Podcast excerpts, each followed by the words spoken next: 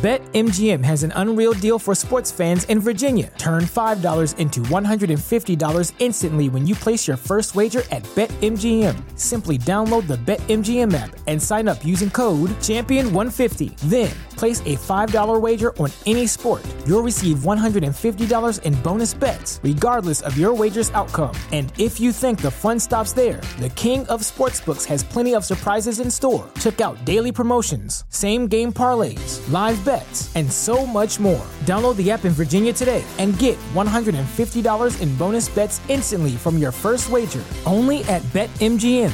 BetMGM and GameSense remind you to play responsibly. See BetMGM.com for terms. 21 plus only. Virginia only. New customer offer. Subject to eligibility requirements. Rewards are non-withdrawable bonus bets that expire in 7 days. Please gamble responsibly. Gambling problem? Call 1-800-GAMBLER. Promotional offer not available in Washington, D.C. The legends are true. But overwhelming power! The sauce of destiny. Yes! The most legendary sauce has arrived as McDonald's transforms into the anime world of WickDonald's. The greatest flavors unite in all new savory chili McDonald's sauce to make your 10-piece Wick Nuggets, fries, and Sprite ultra-powerful. Unlock manga comics with every meal and sit down for a new anime short every week only at WickDonald's. Ba-da-ba-ba-ba, go! And participate in McDonald's for a limited time while supplies last. Hi, my name is Tyler Fornes, and I am the co-host of The Good, The Bad, and The Hunky here on the Voice of Wrestling Podcasting Network. Every week, my co-host Fred Moreland and I discuss all the happenings of All Elite Wrestling and everything going on in the universe of Tony Khan. We talk about Dynamite, we talk about Rampage, and we will talk about Collision when the time comes as well, along with all the appearances outside of AEW from all the best talents in All Elite Wrestling. This is one of the more cohesive wrestling companies in the entire world, and we discuss every intricacy about it, including the unique booking of Tony Khan that is both a huge positive and a major detriment. Check us out every single Thursday here on the Voices of Wrestling Podcasting Network.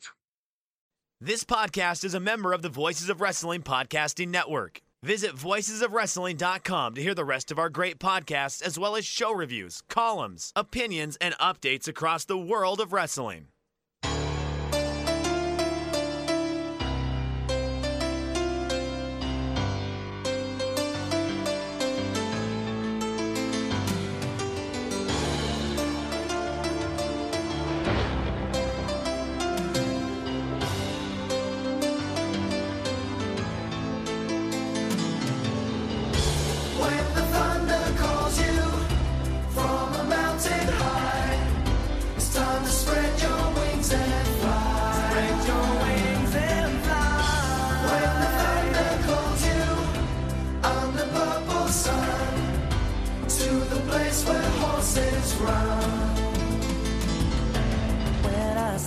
Hey there, Thunder Buddies and Travelers down Thunder Road. It's us, Days of Thunder, the WCW Thunder rewatch podcast that you didn't ask for, but we did anyway, coming to you as part of the Voices of Wrestling Podcast Network and powered by alargemanappears.com. I am your host, your technical difficulties on Thunder Road, Dave Ryan, and I am joined, as I am every week, by my faithful co-host, Stagger Lee Malone. Lee, how are you this week? Oh, I'm not too bad. Looking forward to this show. Big doubleheader. And it will be, of course, the week where we're both incredibly busy. Where our shoot lives do not cooperate with us. Like, I came back from my holiday, more of which anon, and it was in the Discord with you, and I was just like, wait, we have to watch what? I think we both knew this show was coming this month, but had no recollection it was this quick after the pay-per-view. No, I was stunned when I realised it was so, like, the week after SummerSlam that they actually debuted SmackDown. And then someone helpfully, if we hadn't already remembered, tried to remind us in the Discord. And we were like, yeah, we have to watch that too. Mm-hmm. So, yeah, it's great, doubleheader. Well, hey, look, at least WWF put on a good show. I guess so. They put on a show where more things happened. That's one thing that we cannot deny. That's what I mean. It was just, yeah. Anyway, we'll get to that in a few minutes. Yeah. Yeah, so like I said, I was on holiday the past week. Went to Lisbon, first time. That was good, nice and relaxing. I didn't watch a single second of wrestling while I was away, which was good. You missed nothing. Yeah, played some video games, watched a bunch of TV when I was trying to relax and stuff like that. I've got really into the Doughboys podcast. Have you ever watched or listened to the Doughboys podcast? No, I have not. It's two comedy writers who each episode they have a special guest on who talk about their favorite fast food chain, basically. But that's kind of like that's basically the excuse for them just to like riff and bullshit and chat away. And okay, yeah, I was like, it also kind of like, it's good because we're people that we've talked before about our fascination with American fast food chains, and mm-hmm. You've spent more time than I have in the States. I've spent a little bit of time on a couple of holidays over there, and it's something that has become a feature of Snack Talk, and I feel like this is like if we exploded out Snack Talk into a full podcast, it's basically Doughboys. Okay, I'll put it into a rotation and have a listen. Yeah, I what kind of got me into it was there being a few like comedy people I really like that were on it. Okay. So that's like with a lot of these things, you know, when it's a podcast where there's a guest on every week, when you find the podcast, you originally start out like listening to the ones with the people you know, and then mm-hmm. you're gonna branch out from there. So like the first one I saw was like the Black Angus Steakhouse episode that had Tim Heidecker on it, because I love Tim Heidecker. There was an episode that had Scott Aukerman of Comedy Bang Bang fame on it. One of my favorite people in comedy and podcasting, Jason Mantzoukas, did one of their Halloween specials as well. Love Zooks. Gotta try to think. Kumail Nanjiani did one about Howlin' Rays, which is a place I've always promised myself if I go to Los Angeles, I will go to Howlin' Rays. It has like the... I don't know if it's still, but at one stage claimed to have the spiciest chicken on earth. Chicken that was so spicy that it was once featured on First We Feast and caused Sean Evans of Hot Ones fame to nearly die trying to eat it. Like, and if it's too extreme for Sean Evans in this day and age, it's bad. But it's a it's a no, okay, it's interesting. I've never actually heard of that place, but. Yeah, it's a really good show that has... Oh, do you know who was on it recently, actually? Who? Samoa Joe. Oh, no way. Yeah, he did an episode all about Taco Bell. So that's something you can definitely get into if you fancied it. That might be a good opportunity to start. I'm just going through the list of like episodes I've seen here. Like Stephanie Beatriz from Brooklyn Nine-Nine did an episode. Oh, cool! Not too long ago. Love Stephanie Beatriz. Yeah. So you will find people. Scott Aukerman's episode was about Orange Julius. I was trying to remember what his was about. Jamie Loftus was on it, who I like. Paul Scheer. Speaking of Jason Mantzoukas, Paul Scheer was on an episode. Talk about Chipotle. So it's a really good time. It's really, really enjoyable podcast. And if you're somebody that likes to have a podcast in video form on in the background while you're like working or doing something, they now video record all the episodes. Okay. Is it on YouTube or?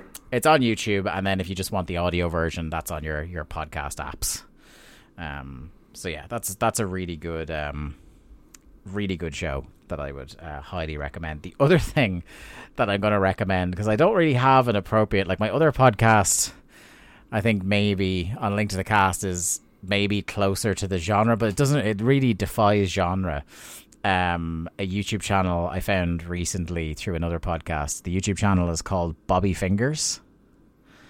And it's a guy from Waterford in Ireland who his whole thing is like, it's almost like ASMR, but it's like him talking real slow in a real kind of Waterford accent while he builds plasticine models of like dioramas from famous embarrassing incidents in celebrity history.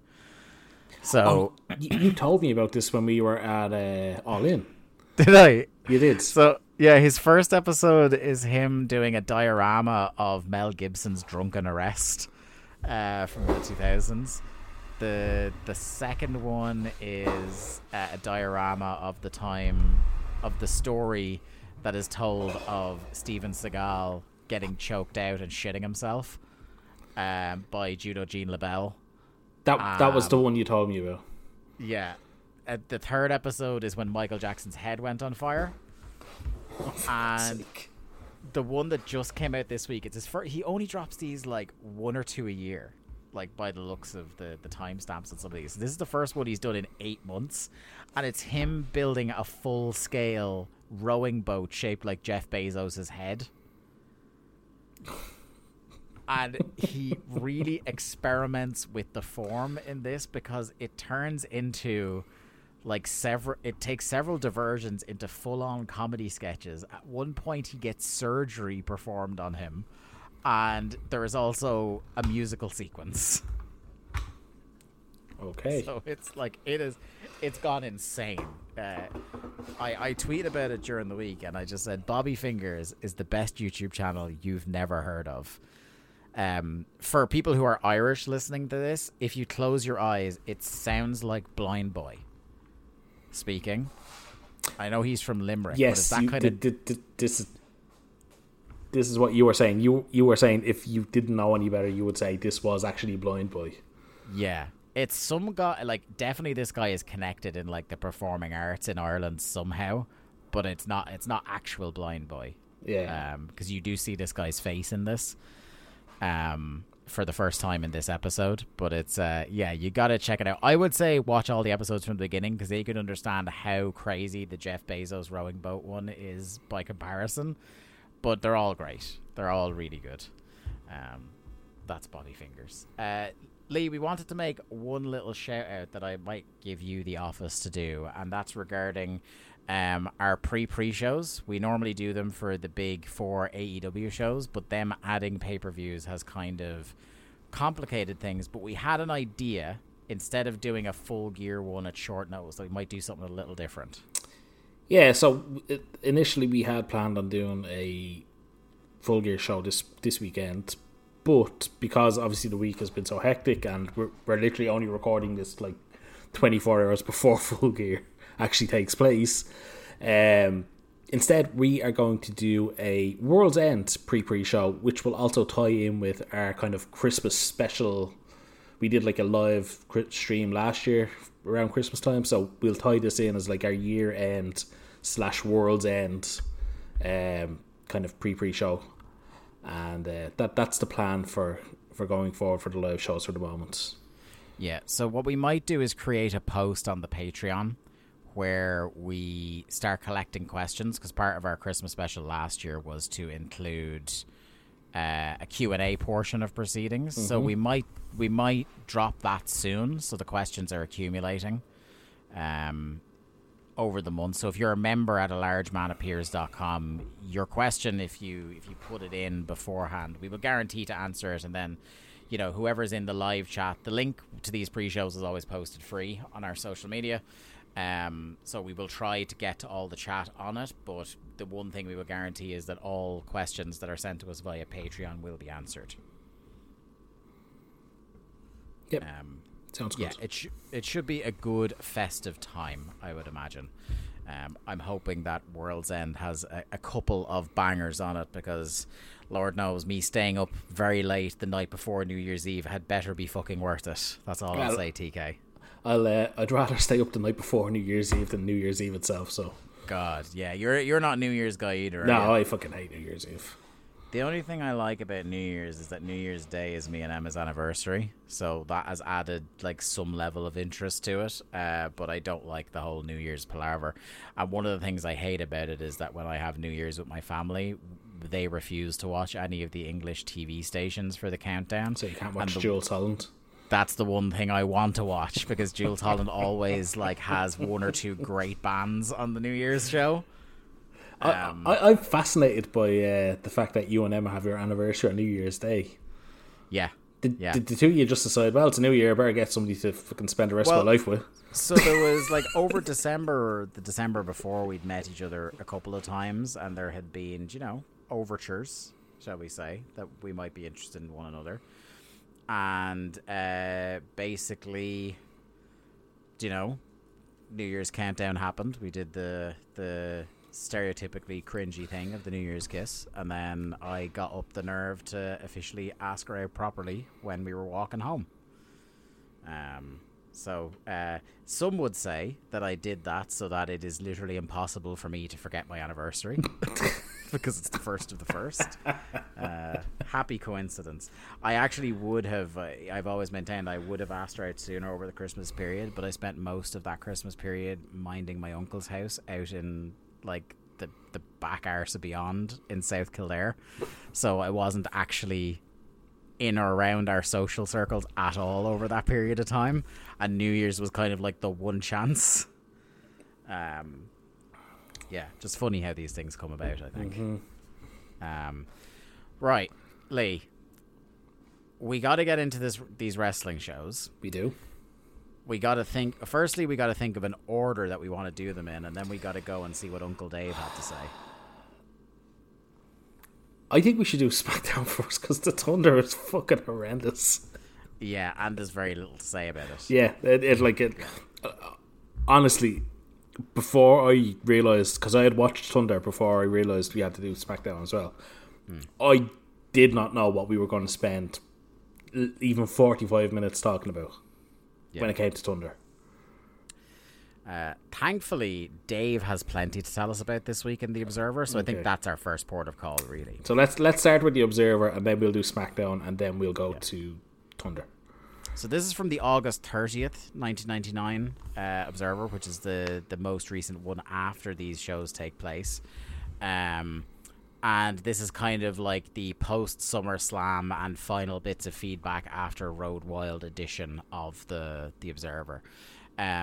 So he was talking about how at the house shows over the previous weekend, a crisis at the top of the card with people not being around or not being fit has meant that they have had to blow off one of the big remaining dream matches of a sort on house shows, and that is Hogan versus Hart for the world title.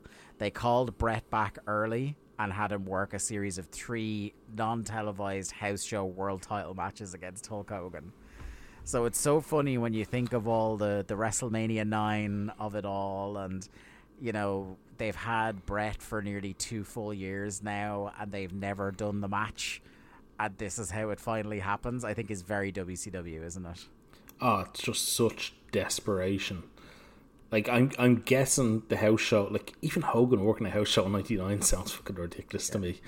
The original plan for the shows was to be headlined by Hogan and Sting versus Savage and Sid.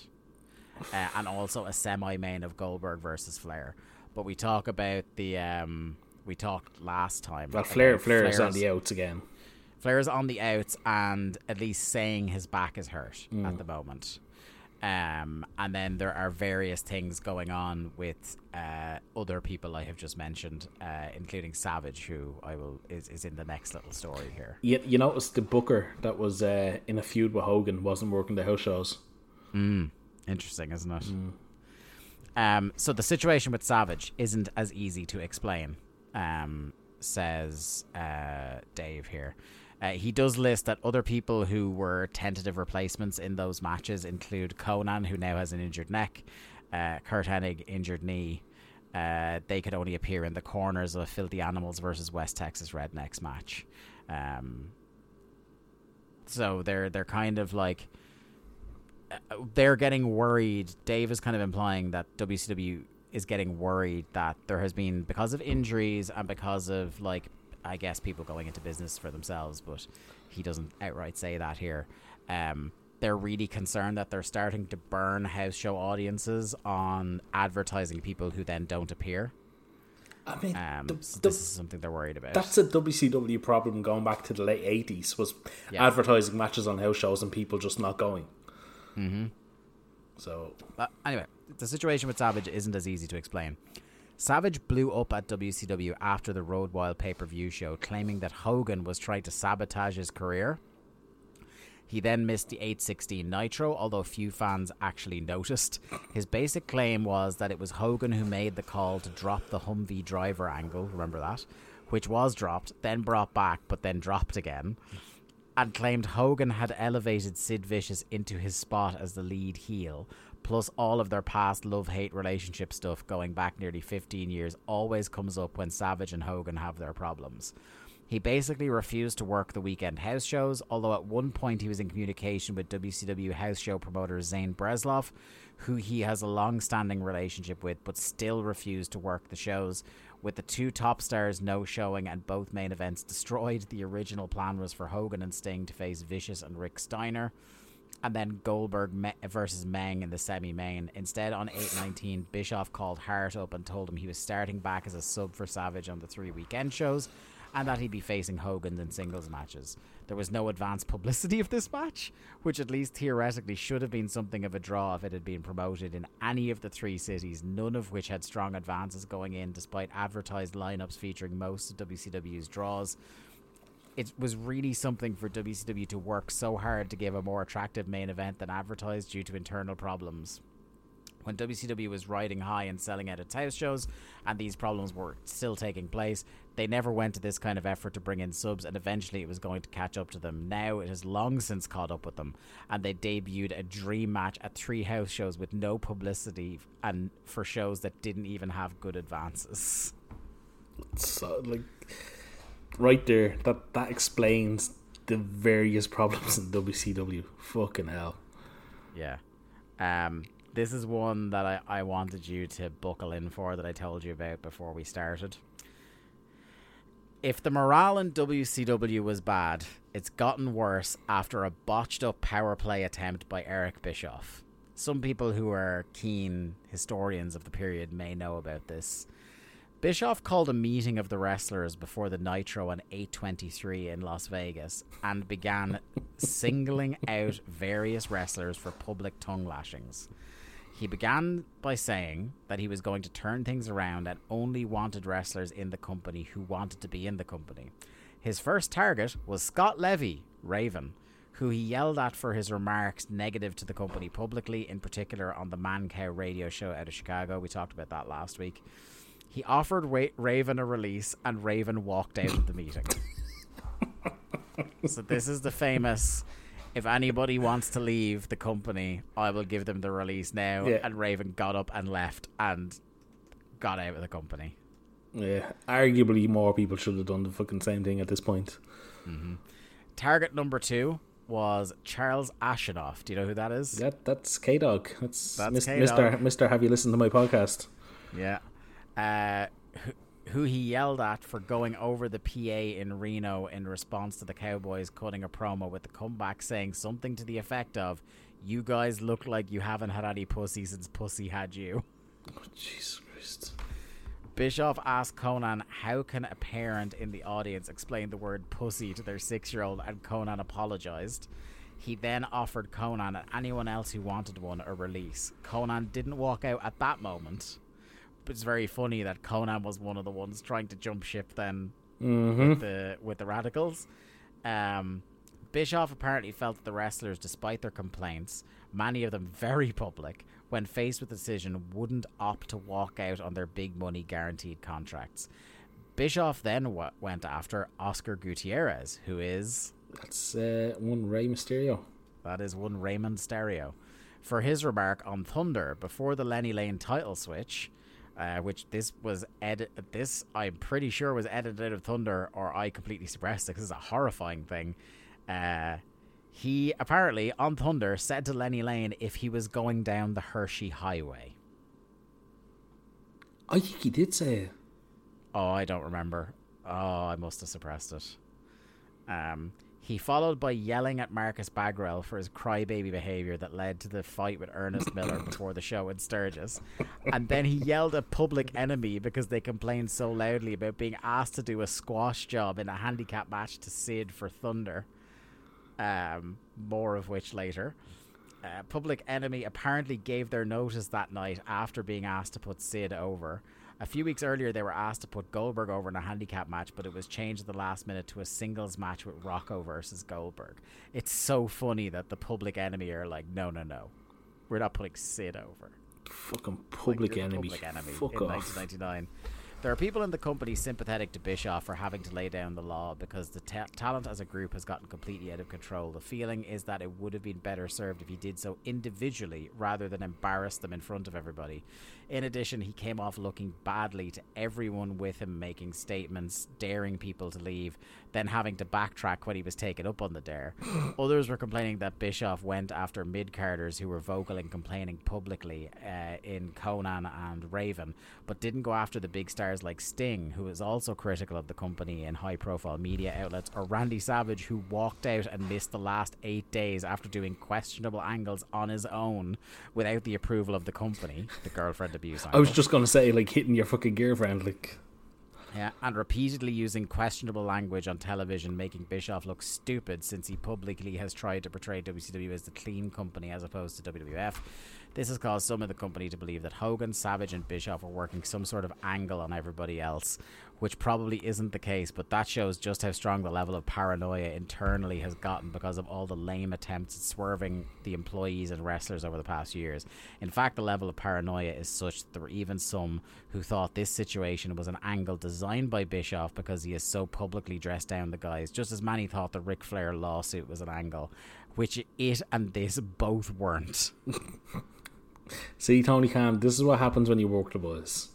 Yeah. Fucking when hell. Levy went to WCW's lawyer Scott Wilkerson about getting his release, Wilkerson brought up a 90-day non-compete clause, which Levy noted Bischoff had said nothing about. In a later conversation, Bischoff told Levy he'd release him to go to ECW, but that it would be a conditional release that wouldn't let him go to WWF for the remainder of his contract, which has about 10 months left on it. Levy brought up that Bischoff made no such restrictions at the meeting. He also told Gruner that he didn't give him 2 years of television time to allow him to walk over to the WWF. But a few hours later, Bischoff changed his tune again when confronting Gruner at the bar and told him he could have a full release. That's Billy Kidman, by the way. Pete Gruner. I've never heard his real name. Yeah, me either. So it is believed by the next morning the story had changed once again. Taylor indicated to the wrestlers that he was interested in all of them, but he had to get it cleared through Vince McMahon. This is Terry Taylor, I'm assuming. So there was obviously a group that went. So it would have been the Filthy Animal. I think it was the Filthy Animals as a group, wasn't it? It was Raven, Conan, Ray, and Billy Kidman. All asked for releases that night. Did Eddie not ask as well? No, because he mightn't have been at that TV. I don't know. The only ones listed in the Observer are those guys. And there were calls made to Terry Taylor in WWF and Paul Heyman. Raven was the only one of them interested in ECW, obviously. McMahon apparently told Terry Taylor that due to the lawsuits back and forth and potential tampering changes, he wouldn't enter into negotiations with any talent until after Bischoff gave them a full written release. Bischoff later asked Levy what would it take to stay, and Levy said he wanted to be one of the top 10 guys in the company and noted that none of the top 10 guys would ever put the younger talent over. That's mad. That the talent were aware that they were never going to get put over just says it all. Yeah, like that's a good way of going, this is what you have to do, something that I know you will never do. Mm-hmm. Even though, like, in terms of, like, how much the product was built around him for the first, like, year and a half or so of us watching Thunder, like, he deserved to be one of the top earners in the company. Not even necessarily a top earner, but treated as a top guy, like. Yeah. Anyway. Yeah, this is one that'll tickle you. There is literally no plan at the moment for the Fall Brawl pay-per-view, which is in 3 weeks. There's literally no plan. WCW was supposed to record its first pay-per-view channel promotional piece for the show this past week, but cancelled filming because nothing has been decided for the pay-per-view. Jesus Christ. They had planned... Oh yeah, so he talked about on Nitro, Kiss played in concert, people switched stations as quick as they could to get off their couches, and all the suspense was answered when Bryan Adams was introduced as the Kiss Warrior. Originally, a Shane Douglas planned turn was supposed to happen in Sturgis. He had been with the Revolution for 3 weeks? 2 or 3 weeks, yeah, max. And apparently, we must have missed a lot of this laying the groundwork, must have been on Nitro, because people saw it coming, so they decided to hold off on it indefinitely. They had already internally booked Douglas versus Malenko at most of the house shows in September. Oh my god. Yeah. Zane Breslov signed a new 5-year deal with the company. 816, Kevin Nash was doing an autograph signing in Denver, which is no big deal since he did it all the time. However, it was being advertised in Denver for several days before the pay-per-view, which basically gave the finish of the match away to anyone with half a brain in that market. So it was being advertised on the day of a TV show when you were supposed to not know that Kevin Nash was going to be off TV because of a retirement stip. Yeah. So everyone in Denver knew the finish of the pay-per-view main event. To be fair, I think everyone knew the finish of the pay-per-view main event. There was no way fucking Hogan was retiring. During midweek, there was a ton of talk about Bischoff's position being tenuous, but at this point, the storm seems to have completely blown over again within the office and among the wrestlers, because Turner is a company.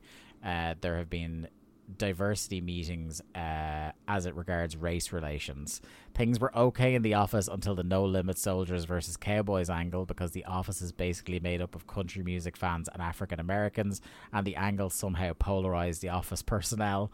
2 weeks ago, one of Bischoff's secretaries wrote a very nasty racial joke on her computer and emailed it to some of her friends, but apparently either pushed the wrong button and emailed it to everyone, both black and white, in the office by accident, or somehow everyone in the office had read the joke. When she wasn't fired for the joke, there were a lot of complaints about how racial harmony was made out to be such a big thing in the company. By not firing the secretary, it sent a powerful message. WCW and racism, hand in hand. Yeah, that's something that doesn't go away. Yeah. Roddy Piper is currently doing a movie in Canada.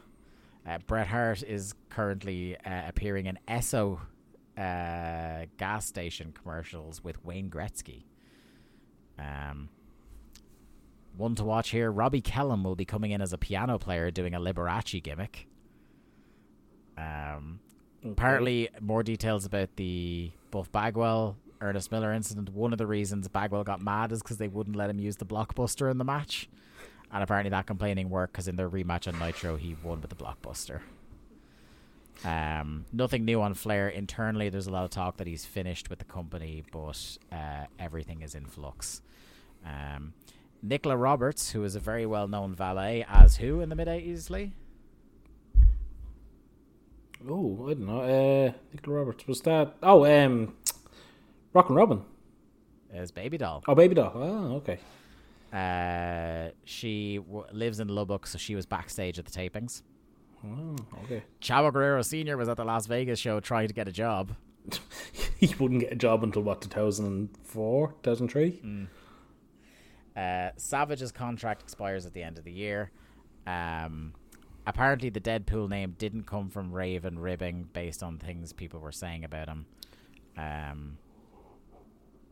Yeah, there's a new script writer backstage, and that's about it from here's an incredible thing, by the way. Do you remember they were promoting First Daughter co-starring DDP? Oh, yes. Do you know what that did in the rating? Oh, God. Go on, tell me. 6.9. No.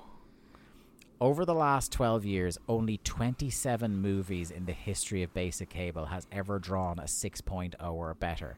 It was the most watched television show of any kind in the history of TBS.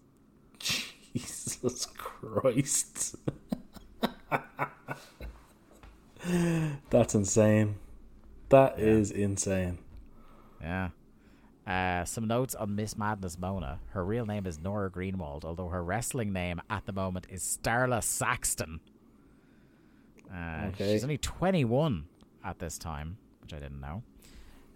As is evident from some of her moves, she was captain of her high school gymnastics teams that won the state championship in her senior year, and she competed from the age of 14 as a powerlifter, which I didn't know about her. Jesus, 14 as a powerlifter. Yeah. Fair play to her. But it's very, very newsworthy week in terms of like that Bischoff meeting in particular is. It's infamous. It's infamous. Fucking brilliant. I genuinely love that story of Raven going, yeah, I want my release. Yeah. And then, like, basically they were like, oh, no, we didn't mean really. And then he just moaned so much they ultimately gave it to him. Yeah, great stuff. Yeah. And, like, this is just the start of Conan trying to politic his way out with any group of people that are leaving. Like, he tries to go with this crew of people to sneak into WWF, and then... Yeah, he tries to go to the radicals. Yeah, nobody wanted Conan with them. Yeah, next time it is an even harder sell because the radicals are trying to sneak in him and Shane Douglas. that guy gets fucked over. Like, you know, I'm not the biggest Shane Douglas fan around, but he gets fucked over so hard by the radicals. It's great. Yeah, he really does. They leave him in the fucking dirt. Right, so we're going SmackDown first, are we? Yeah, I think SmackDown. It's more noteworthy. So this is the UPN debut of SmackDown. Technically the second episode. We covered the pilot some months ago. This is from Kansas City, Missouri, in the Kemper Arena. And I am kind of perturbed by the fact that they're back in the Kemper Arena. Shit. And Owen Hart is not mentioned once on this show. I just as you said Kemper Arena, I was like, oh my fucking god, it's literally only it's 2 months. 6 months. No, it's not even. It's like 2 or 3 months too. Yeah, this is their first time back and it's not that long. And they don't mention him once, which I found like really offside. Oh, okay. I was gonna say I went and downloaded the Bruce Pritchard episode about the first SmackDown. Oh yeah, because it was pre his return to WWF, like in our WB. So he was actually, you know, informative. Yeah, and yeah, a few little bits. The deal with UPN actually came about because they were shopping the XFL. Ah, so obviously they were shopping the XFL around to the networks and. UPN was owned by CBS at the time, Viacom. And they were like, oh, we might have an interest in the WWF and putting on broadcast, and that was the big thing. UPN, which is now the CW, is a broadcast channel, so anyone with basically an antenna can pick up UPN. So obviously I feel like I'm going to turn into Lanza here when he was talking about the CW on the flagship, where he's like, if you have a TV, you can get this channel. But here's a thing that I never realised. There was internal talks of making a Divas show, a 1 hour Divas show at the time. There was that.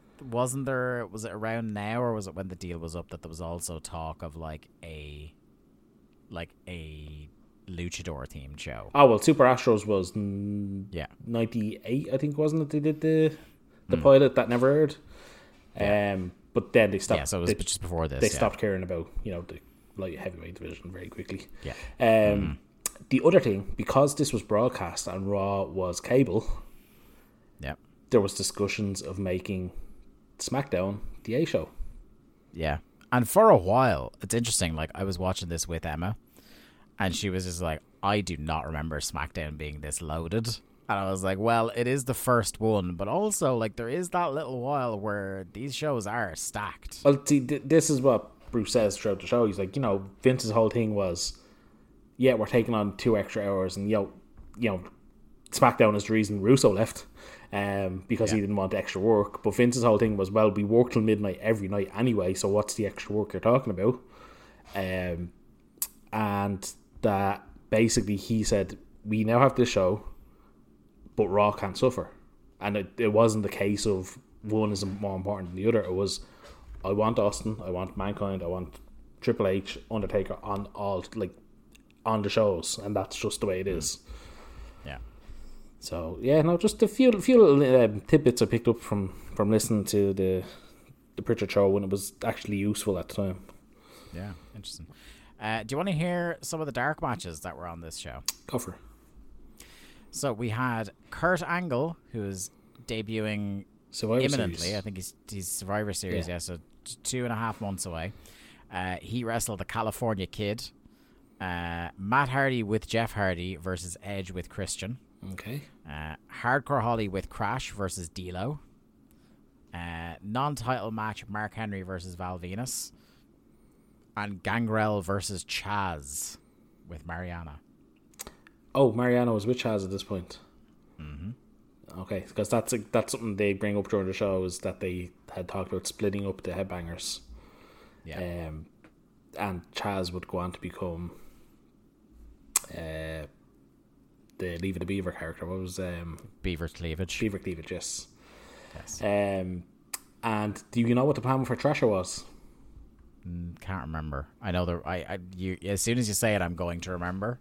They were going to bring him back in a clown gimmick. Yeah. With Bruce as his manager. Yeah. Apparently Bruce had dyed his hair black and had like a black OT, and they were going to have what was it he said it was going to be? Oh, it was something like the Doink Corporation or something like that. It was like, you know, it was going to be like a hidden reference to Doink, basically. Yeah. Yeah. Because in '99 we were really crying out for that. So Bruce was like, oh, you know, Glenn, we always thought Glenn Root was a great guy and he could live up to Matt Bourne as like the clown character. It's like, no, he fucking couldn't. Yeah. But yeah. Anyway, just a few little bits. Yeah. Right, let's get into the actual show. And we have basically a catch-up vignette to start us, because one thing that I had forgotten about the network debut of SmackDown is that is the kickoff of the Triple H era. See, this is when he starts referring to himself as the Gamer. The Gamer. Is it like the start of the era of the 20-minute promos? It's promo at the start, and everything is elongated. Yeah. So, like, there's the famous apocryphal story about this title switch essentially happens because Steve Austin's like, lose to who? Okay, we need to explain this. Yeah, go for it. Austin wasn't the easiest to do business with at this point. No, we had alluded to, we mentioned in the Observer coverage on the last episode that very recently he had publicly said he wasn't going to work, not even lose, he wasn't going to work with Jeff Jarrett or Billy Gunn. Okay, yeah, so Russo had spent 2 years pushing for Austin to do a program with Jarrett, and Austin just repeatedly shot it down. No matter how hot Jarrett got with the, you know, the undercard act, he just wasn't having it. Billy Gunn won the King of the Ring, obviously. Had just worked with The Rock at SummerSlam, and Austin, again, having none of it. So Austin wasn't the easiest. Like, he was basically, he'd run through the top of the card. There was nobody else for him to work with. And the plan, obviously, over the summer, from the beginning of the summer on, really, was to elevate Triple H. He went over The Rock clean a couple of times, I think, at the beginning of the summer. Definitely at Fully Loaded, and I want to say somewhere else as well. He was linked at the hip with Shane for basically the whole second, like, part, for basically the whole summer. And they really did their best to elevate him. Like, he became the guy in the corporation while Undertaker led the ministry, and well, that was the corporate ministry was the thing for a while. So, but yeah, no, the whole idea was to elevate Triple H as somebody for Austin to work with. So then we get to SummerSlam, and Austin is definitely not 100%. Yeah. And the plan was for Austin to drop the belt to Triple H, and I think they wanted to do a clean finish. And Austin was like, not going to happen. Then it very quickly became, well, no, I'm not dropping it to Triple H at all. So they had to rush Foley back. Like we said, he was supposed to be out, what, 3 or 4 months, wasn't he? Yeah. The list of injuries he had was, like, horrendous. And they basically rushed him back after 3 weeks to get involved in the whole SummerSlam build. And they did the triple threat match at SummerSlam.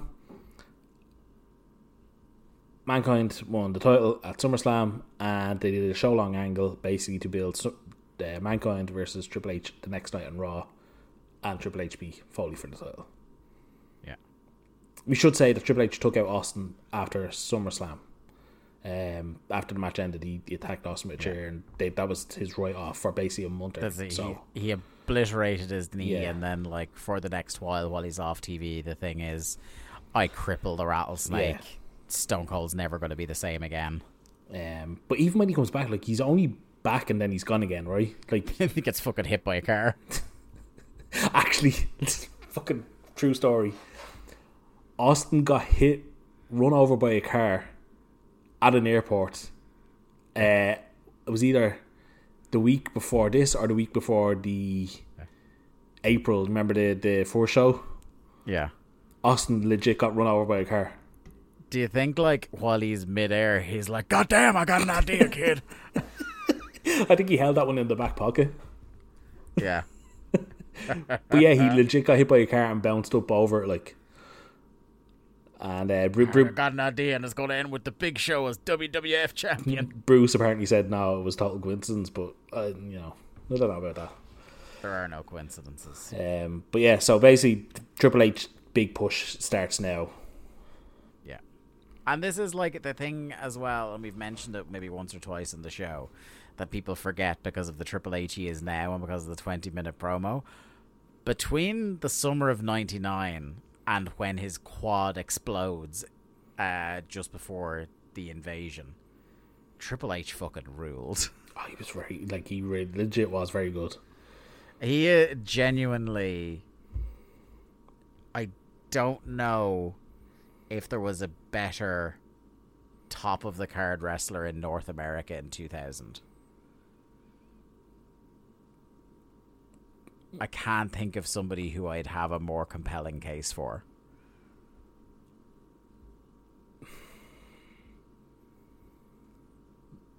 No, the only one that would come close, the only two that would come close would be Jericho and Benoit, but they weren't top of the card consistently. Yeah.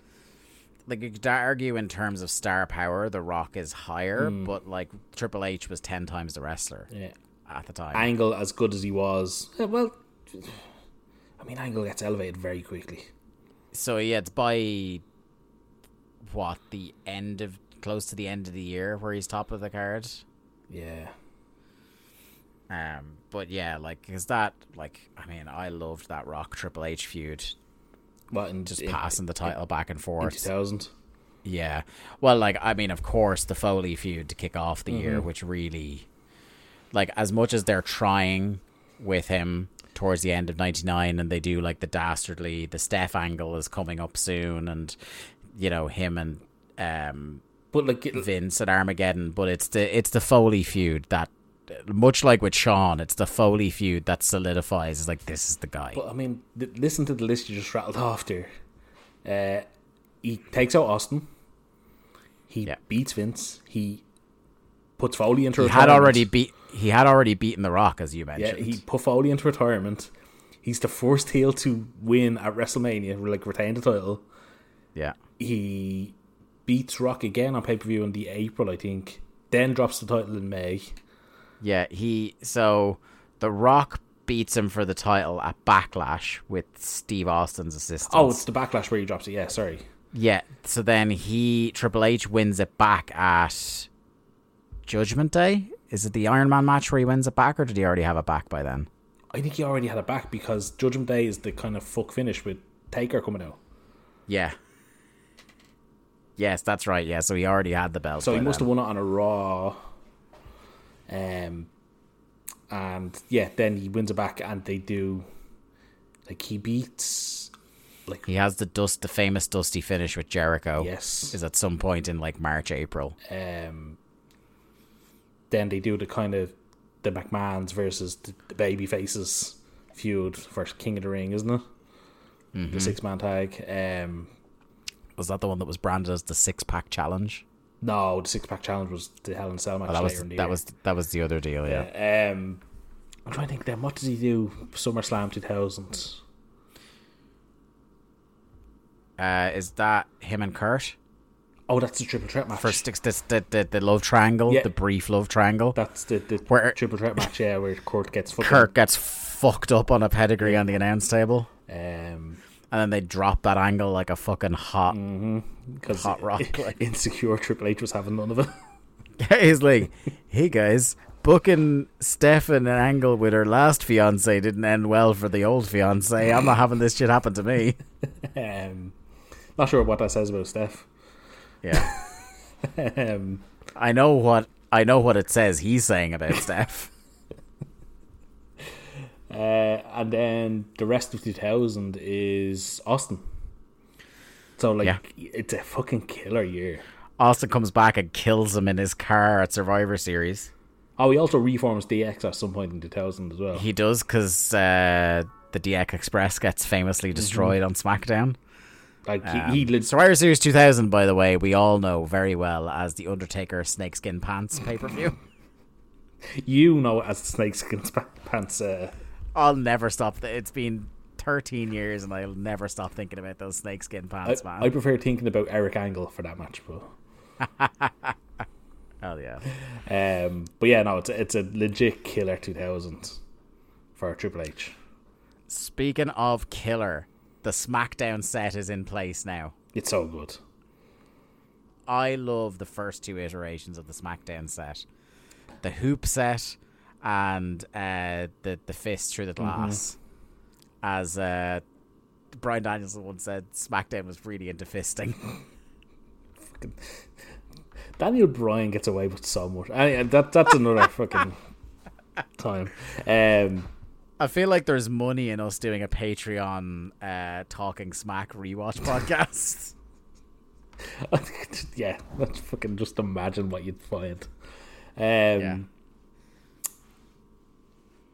Did you see the update today? I think it was today in The Observer. Endeavor are like, yeah, why the fuck are we bringing these expensive sets everywhere? Let's just have an entrance. So the lavish entrance sets for WWE could be a thing of the past. Oh, it's going to be like UFC now, where they just walk out from just like the gap in between the stands. Yeah. So is it the Raw after WrestleMania? Yeah. In Philadelphia next year, right? Isn't it? Yeah. So apparently the last couple of times they've been there, it's been set up for 13,000. Yeah. And they were like, no, there's a shit ton of wrestling fans in the area. No entrance set, so now it's set up for 18,000. I feel like that, in a long-term sense, fundamentally misunderstands what people love about wrestling. Like, spectacle is a huge percentage of it. And one of the things that disenchanted me with the WWE product was when they stopped having unique sets all the time. Yes. Like, remember the whole thing of, like, remember the pyro went missing for, like, 4 years? Yeah. And then they brought the pyro. I didn't mind as much as the sets, but it became such a thing of they won't even spend money as like for entrances, which is such a big thing for that company specifically. Yeah, and like AEW don't pot commit. Like they still do. Like in terms of thinking creatively about how to change up the equipment they already have, I think they do a good job. But even they don't commit, like, WWF, like, I'm sure the budgets were outrageous, but, like, seared into my memory are, like, the Backlash swinging blades. The King of the Ring chair. The King of the Ring electric chair. Just the gigantic SummerSlam, like, Double oval S. screen on top of the S. Loads of these, like, the Armageddon set where it was just, like, burnt out cars and shit. The Red Phone boxes. WrestleMania. Like, and it's still one of the only cool things left about WrestleMania every year is getting to see the set reveal. Yeah. It's such a good thing. The Royal Rumble 2000 with the taxi cab hanging over. And the kind of the entrance, like fuck, like we could talk for ages about it, but we do eventually have to talk about SmackDown, I think. Yeah, I opened with a nice little video on Triple H. How about that? Yeah, nice little video. We got the SmackDown set. JR and King are on the call. Fucking Cornette's been fucking yeeted out. Okay, now it's for real. We need the actual commentators. No Michael Cole. No Jim Cornette. Triple H is out to start with his promo. And it's basically just a bragging promo. about how great he is, and about how it's so funny that he's talking about all the corporate honchos who said he couldn't do it, which is obviously like wink, wink, nod, nod, curtain call punishment. Mm-hmm. But like, if you hadn't watched Raw and didn't know, like within a couple of seconds, it becomes apparent to you that currently Shane McMahon is the storyline owner of the company, and he helped Triple H win the title. So it's like, you're talking about all the corporate honchos who said you couldn't do it, but the guy who owns the company literally helped you win. I was like, that made little to no sense to me. Oh yeah, because this is the period where Vince is gone, right? Yes. What? One of the periods. This was... He goes now, and then he goes a little bit in 2000 to be the genetic jackhammer. Because wasn't this Austin B. Undertaker? Yeah. And one of the steps was if Austin won, Vince was gone, right? Mm-hmm. Yeah, okay. Because we'd had a lot of who owns or who's in charge in WWF over the last year or so. And this was apparently the final end to it. At the end of an era match, that's what it was. That's what they called it. Yeah. Can I just say, at risk of causing another segue without even getting through the first segment, how fucking good is that big blue belt, man? You know what? It looks good. That's the belt. That is the belt of a heavyweight wrestling champion. It does look good on Triple H. I'll give him that. That's the belt I think of when I think Triple H and Rock. Yeah, I love that belt so much. Like, obviously, the Winged Eagle is fucking class, and the Undisputed title is fucking class. But I always have such a soft spot for Big Blue, because I think it wasn't my belt when I started getting into wrestling, because it was Winged Eagle. But it was maybe the belt of the time where I was most just like starstruck by the product, mm-hmm. where I felt like every show was completely unmissable. Like I've often said before, like it was down to the fact that I was a weekly Shotgun and Metal viewer because I could not get enough WWF. This was my belt. Yeah, it's just I love Big Blue, and it fucking that is a shiny ass belt as well. But anyway, he says it doesn't matter who you put in front of him. He calls The Rock the people's ass, which causes The Rock to come out. He says, "If you are truly the game, then I say the game absolutely sucks." Rock says tonight in the middle of the ring he's going to beat him and become WWF champ. There's only two things you can do about it: nothing and like it. Triple H says to play the game you got to be in my league, so get lost because you're not. And I text you when I was watching this segment, and between the leaner look, the shirt, and some of his affectations, and the sockless loafers, I was like, this is where I see the Rock Ricky Starks comparison the most. Mm-hmm. As I said, this is like, it's a very specific era of The Rock that Ricky pulled from, and this is that era. Yeah, yeah. Because even I would say by like mid 2000, The Rock has moved on much more in terms of his appearance. Oh, like, he's full on wearing his own merch at that point. Yeah, he's wearing his own, yeah, because he's not with the $800 shirts mm-hmm. and the $600 shoes as he talks about in this. He threatens to stick the shoes up his candy ass. At which point, HBK comes out. HBK was just constantly on TV over this couple of months period of time. People have this impression that Shawn Michaels left after WrestleMania 14 and just was gone. Yeah. He wasn't. He was on the show a lot. Yeah. Now, he disappears, like, I think right after this for a little while, because he does what happens in the main event happens, and there's never really a payoff to it. Mm-hmm. Because I think everyone assumed after this main event is like, oh, they're doing Shawn versus The Rock. Because there was a couple of times in 99 and 2000 where there was, hey, Sean, you want to come back? Before he completely gets pilled out of his head. And there's a big falling out after Judgment Day. Yeah, is it the night after Judgment Day? Where he gets sent home. Yeah, it's he shows up completely fucking wasted. Triple H is the one that like basically said, he can't be here. Yeah, and the two of them like didn't talk for a long time. Like year and a half. Yeah. Yeah. Anyway, he says he's going to make it official for tonight and insert himself as the special guest referee. As he dances off, Shane then materializes already in the ring. I don't know where the fuck he came from. He reminds people he's currently owner of the WWF and says he's appointing himself as the second special guest referee. Sean says, because you're going to be busy tonight. He says he points out that because Shane wrestled at SummerSlam, he is now a WWF superstar as well. So he gets to book him in matches, which means tonight it is Shane versus Mankind. I loved this, brought out Foley, and I loved his twist on the... him doing his Rock impression.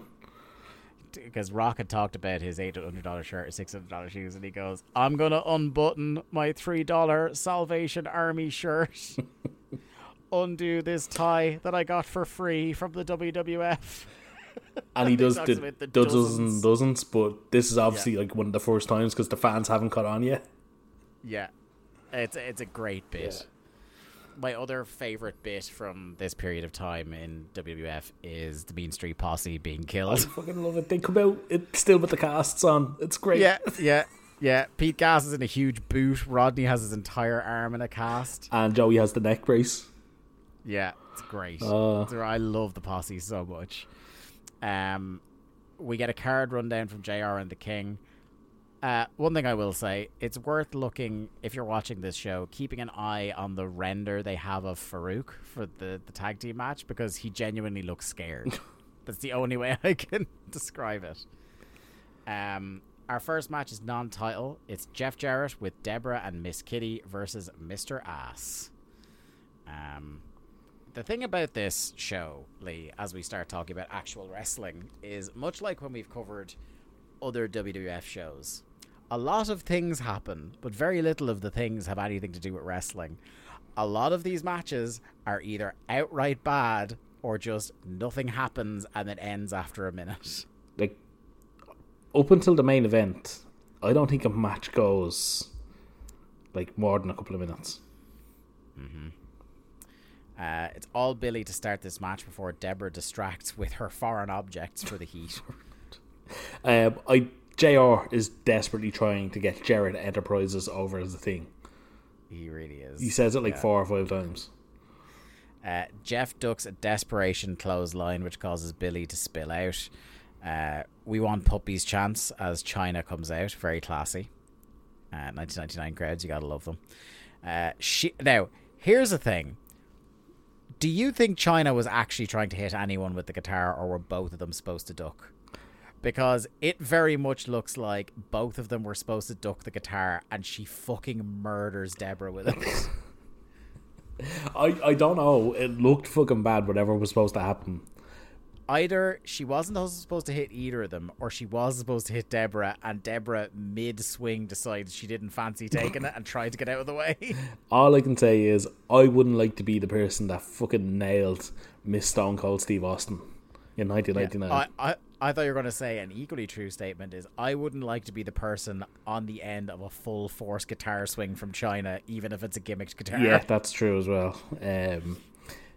China is all over the show. Yeah. Also, her booking is very confusing. It is very confusing. And also, you can tell by the crowd reactions to China that... I like, it's not a...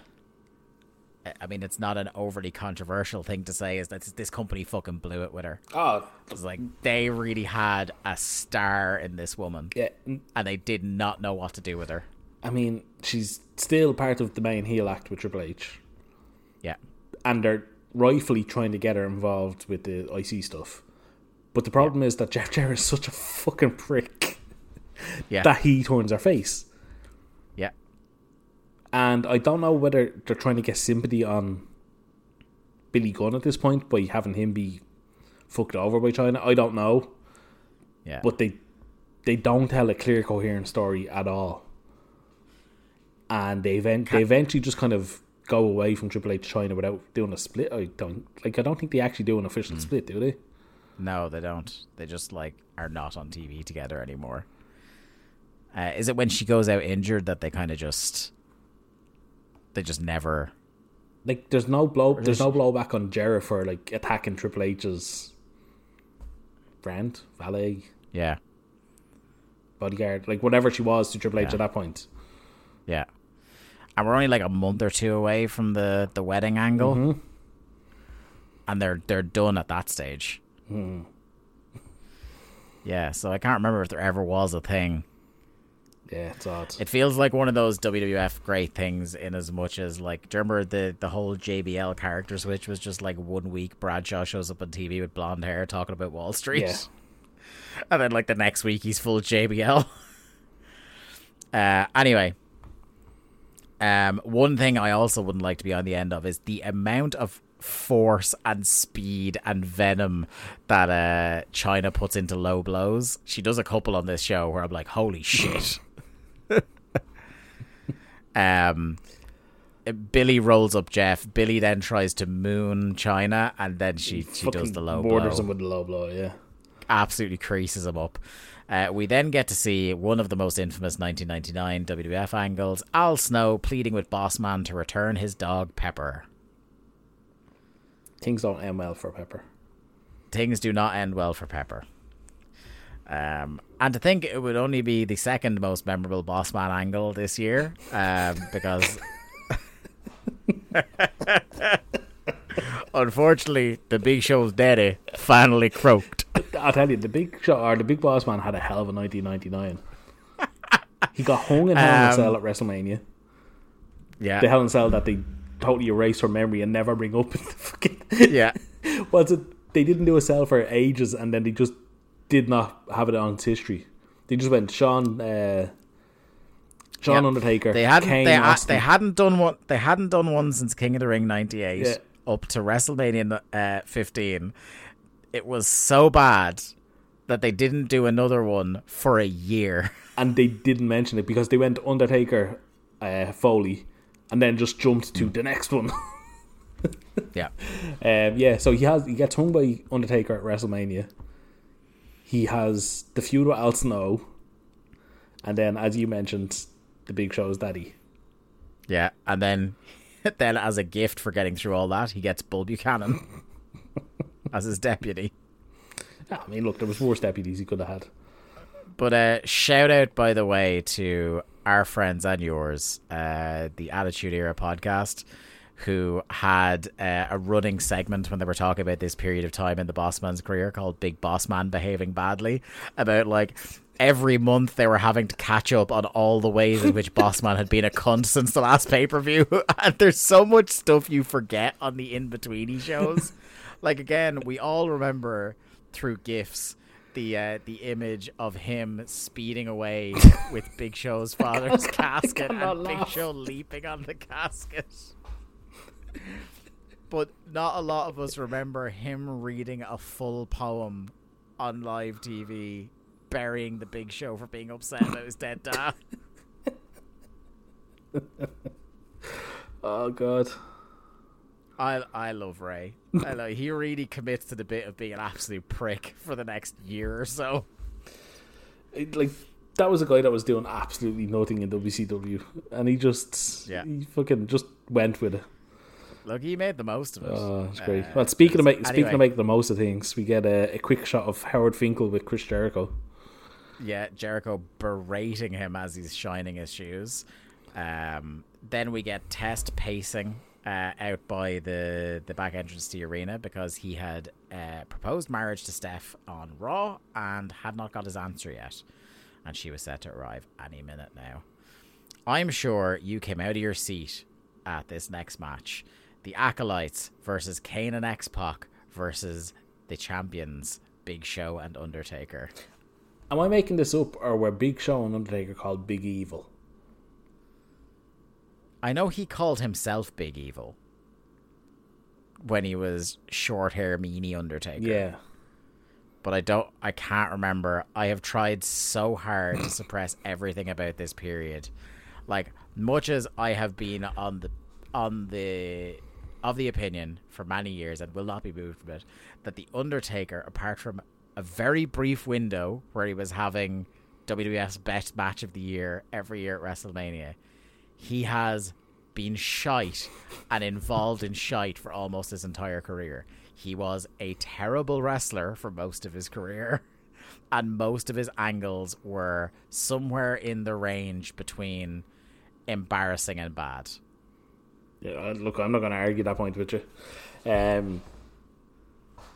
I don't know, the best thing about this match was Kane's organ into the DX music. I fucking love that. That's so good. Yeah. I had a soft spot for X-Pac and Kane. That's such a good team. Also, the worst thing about this match, never mind that it's... Oh, yeah, I know what you're going to say. So it's bad enough that we get Undertaker and Big Show as a team. But then we get Undertaker on commentary for the whole match. Yeah. And Taker, literally one of the first things he says is, I don't care if we win or lose. Yeah. Well, way to bury the fucking titles, man. The other thing as well is, like, can we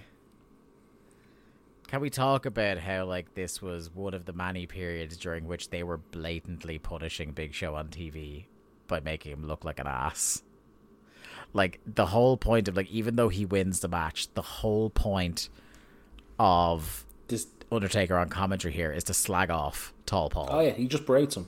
Like the whole... And I'm particularly upset this week because I watched Big Show die on live television this week. I was trying to explain to Connor hadn't seen it, and I was trying to explain just Paul White was killed, Connor. Just how badly he bounced off that fucking car.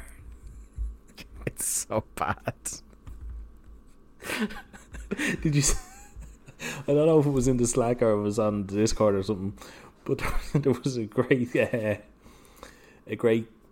GIF put up of Jericho, Kent or Jericho Kota and Kenny celebrating in the ring, and all the while Big Show is just lying dead. It's the the Homer falls down the cliff. Yeah, and it's just Big Show fucking lying there. Fucking brilliant. Oh, that's funny. That's funny. But yeah, just this whole era, like the whole reason they put Taker with him was so they could actually on screen berate him constantly. Yeah. Yeah. It's so bad. And now, look, they're spending 7 figures on this guy. And this is what they choose to do with him. I mean, no one made them give him that much money. Well, some would say Hulk Hogan did. Yeah, I guess. Yeah. Yeah. But don't forget, a WCW wouldn't know what to do with a giant. Yeah. Just put the word right on it. Anyway. Yeah, yeah. There's moment I don't want to talk about this match because it's shite. It's not long enough to even be shite. Yeah. There's a bit where he gets the Show gets knocked out of the ring, and you hear Taker go, "Oh come on." He gets up and he slaps Big Show in the face. Like, do you want the knowledge?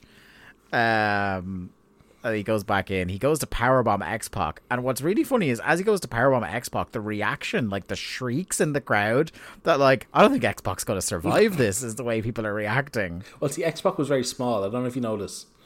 Yes. And Big Show was, in fact, big. Yeah. And tolerates very little BS, I've heard. I did like the one-handed chokeslam on X-Pac. Always look good. Yes. Yeah. Oh, look, the showstopper chokeslam is class. This was not a show nap. Yeah. This was not the choke nap. No. The Acolytes... So, when he's up for the powerbomb, the Acolytes come in and save X-Pac for no reason at all. Well, they save him until they don't.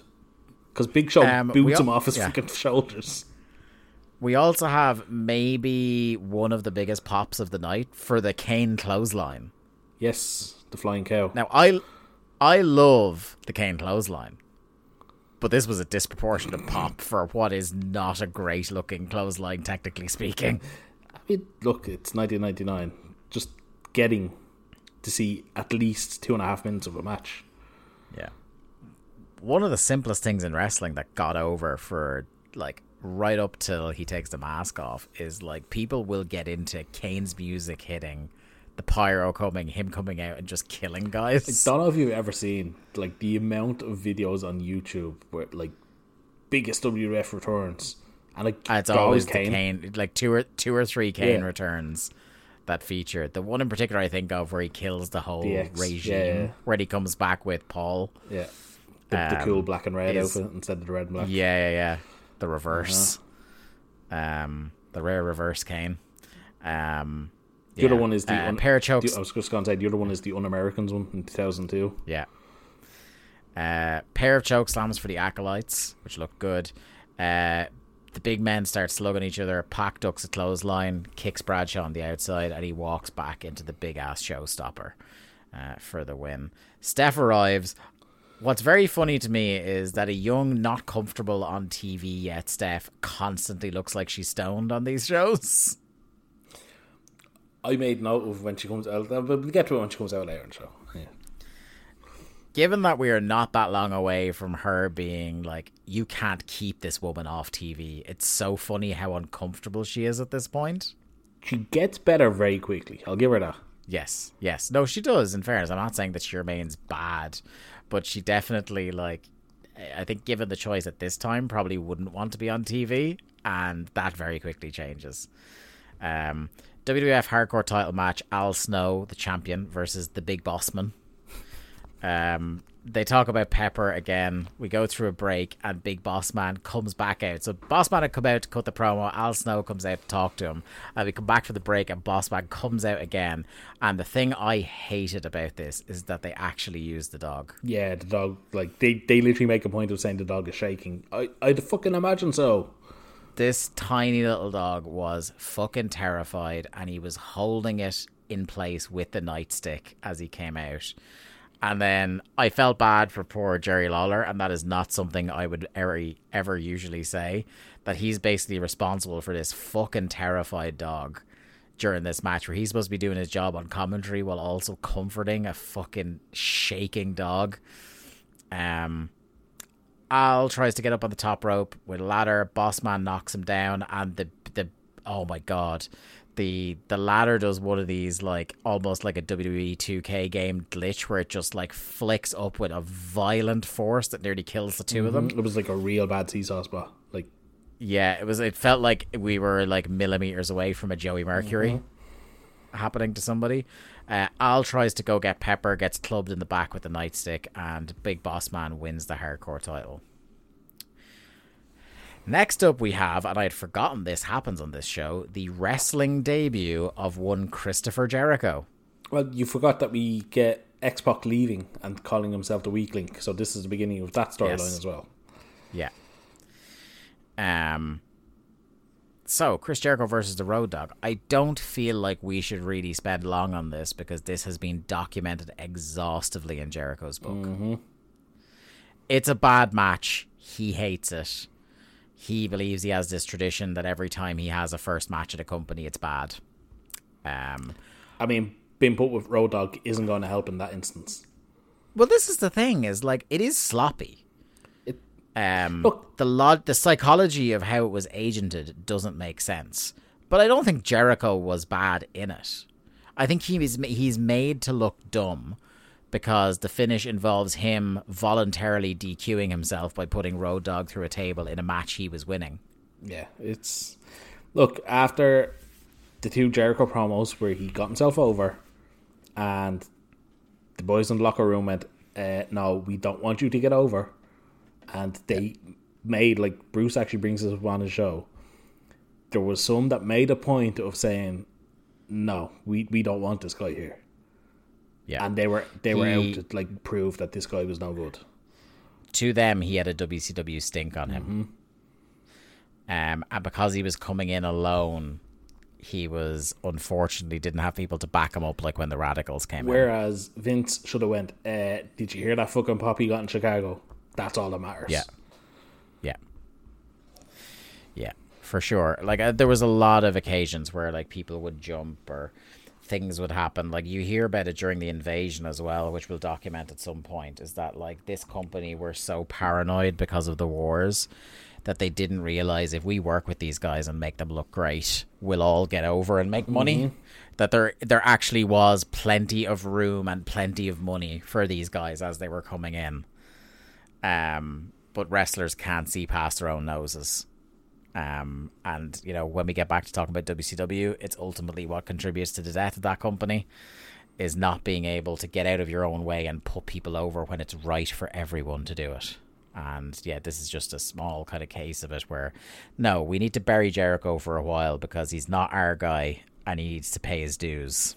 Fuck that shit. Speaking of painless duels, what did you think of... so after the Road Dogg match, we get a Jericho and the Fink in the back. And for some reason, the camera is lingering on Tony Chimmel. Just camera lingering on Chimmel. Just no reason. You know the way a lot of TV shows had long, pointless close-ups of Tony Chimmel?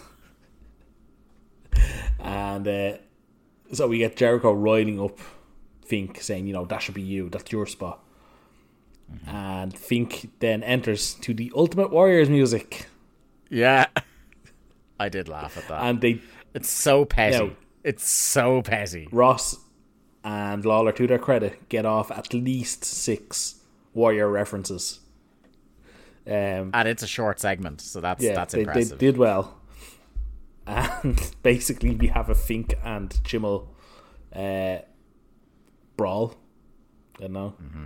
Fink at least does it man like face to face, and then when he turns his back, Chimmel attacks him like the coward that he is. Chimmel fucking whips his ass. Look, he got to jump on him. What do you expect? It did. So this leads to Jericho coming out to save Fink, and then we get Shamrock making his... See, this was the stuff I like, when stuff bleeds into each other. Yeah. And this is also, and I know we said it on the last Raw we covered, but I'm so shocked that in my head I thought Shamrock was long gone from the company at this stage. It's kind of, they really stopped emphasizing him at this point. Yeah. Because he the thing with Shamrock was he kept missing house shows. Yeah. They just didn't trust him anymore. But yeah, Jericho kind of shoulder checks Shamrock and runs away, basically. Well, he sends Fink after Shamrock and then Jericho runs away. Yeah. So, yeah, Ken gives chase and the heels leave. Steph comes out. I love Jerry Lawler's burial of Test as a very good second-rate wrestler. What is it with Stephanie and second-rate wrestlers? I don't know. Hey... Tess comes out, proposes again. She accepts. The Mean Street Posse immediately attacks. I need to talk about, I think, one of my favourite big boots of all time. Tess nearly punts Rodney's head into the top tier of this arena. You know what? Tess was incredibly over in the summer of 1999. And I think it's just that he kept... Oh, sorry. It's later he does the boot. Yeah. This is where he spears Rodney and kills him. I think it's just that he repeatedly... murdered the Mean Street Posse. So like good. They contributed so much to Tess getting over. Yeah, yeah. I did want to point out that Stephanie at this point, you know, as you said, she's kind of on TV a lot, and she strolled out in her little sensible shoes. Like she's just so far removed from what you'd think Stephanie. Yeah, she's not the $1 billion princess yet. Just totally different person. Yeah, you want to talk about somebody actually that made her character? Jericho. Well. When they start feuding, like it does. Yeah, I know. It's stuff that like absolutely would not fly now. But one of the things that absolutely got her over as a heel and started to get him over as a babyface was the two of them going at each other. Yeah. When you think about it, it's interesting, isn't it? So Mankind comes out to make the save. He helps murder the posse. Mankind says it's his second time out tonight and he's damn well not going to walk down the ramp a third time. So we're having our match now, Shane. And he said, I'm going to leave the chair here and you get one free shot. And he goes, while I do, I'm going to be hanging with the posse. I love Big He's Bobby so good. So fucking much. I can't remember if I told you and if I said it on this podcast, but you gotta check out his episode of Hot Ones that came out a few weeks ago. Oh, I've seen it. Oh yeah, yeah. I cried at the Mick. You got anything to promote? No. That man's just happy living life, and you know what? Yeah. It's good. Yeah, I think someone said in reaction to the videos, like the fact that he is as lucid and as mobile as he is and actually is able to remember stuff from his career on his podcast is nothing short of incredible. It's funny when Terry Funk died a couple of weeks ago, one of my instant thoughts was, oh man, Mick's not gonna, like, he's gonna take this badly. Yeah.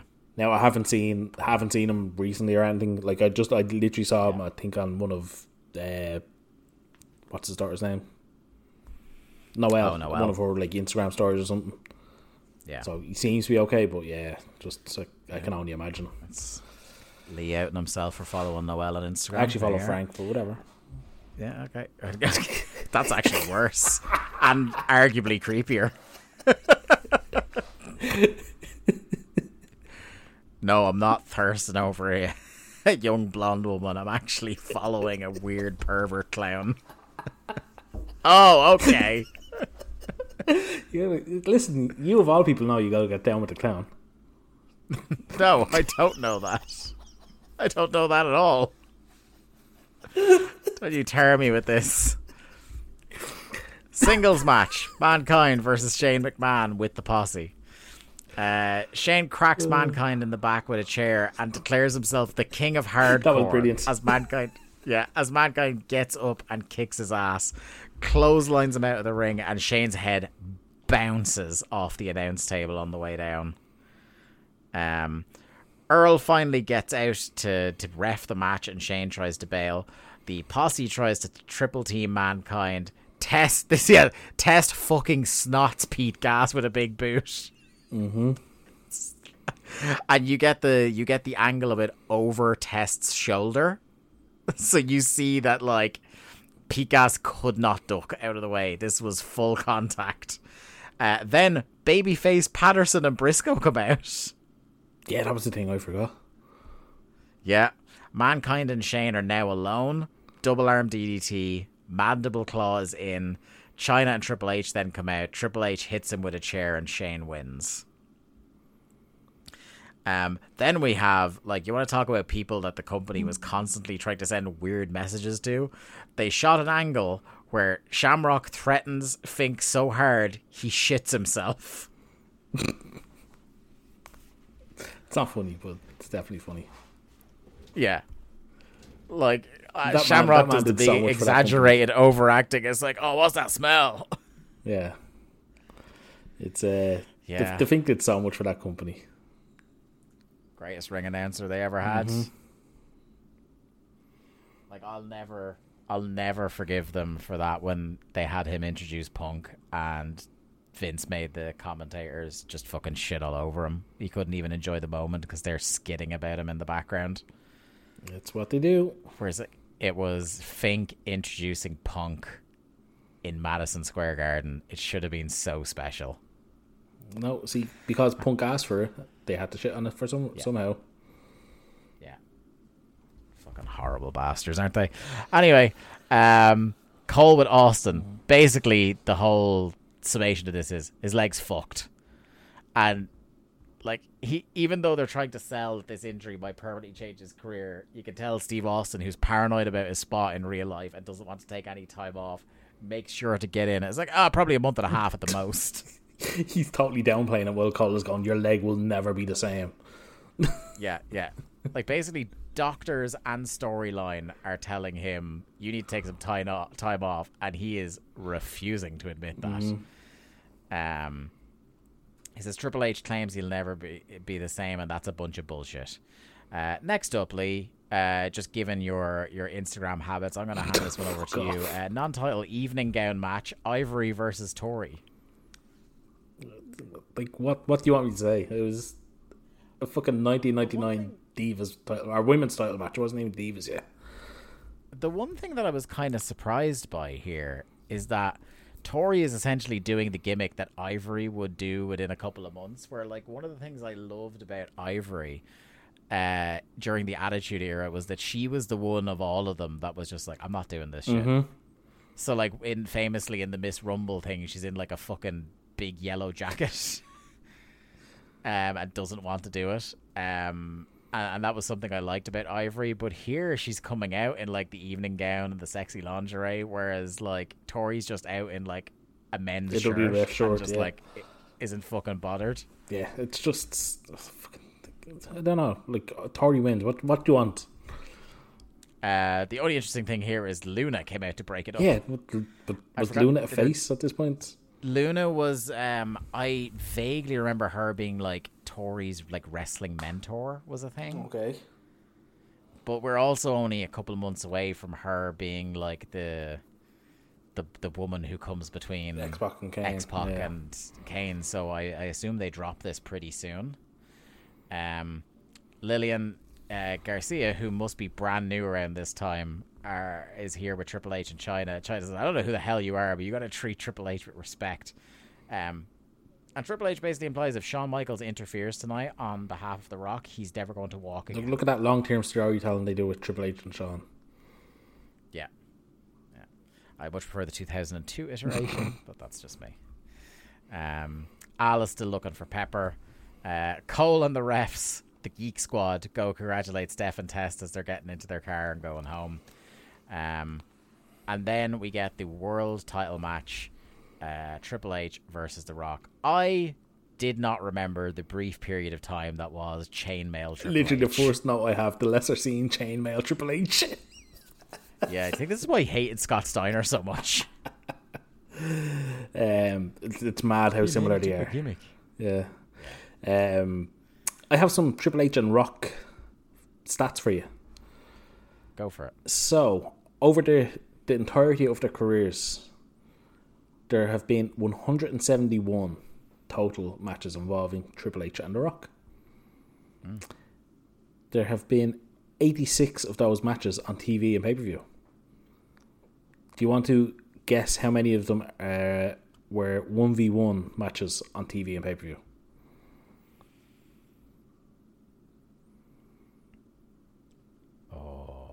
So there's their SummerSlam match the previous year. Mm-hmm. There's this. There's Judgment Day. Like, I'm going to guess, just the way you've said that, it's surprisingly few. Well, just give me a rough guess. 86 total matches on TV and pay-per-view. Is it like 15? 28.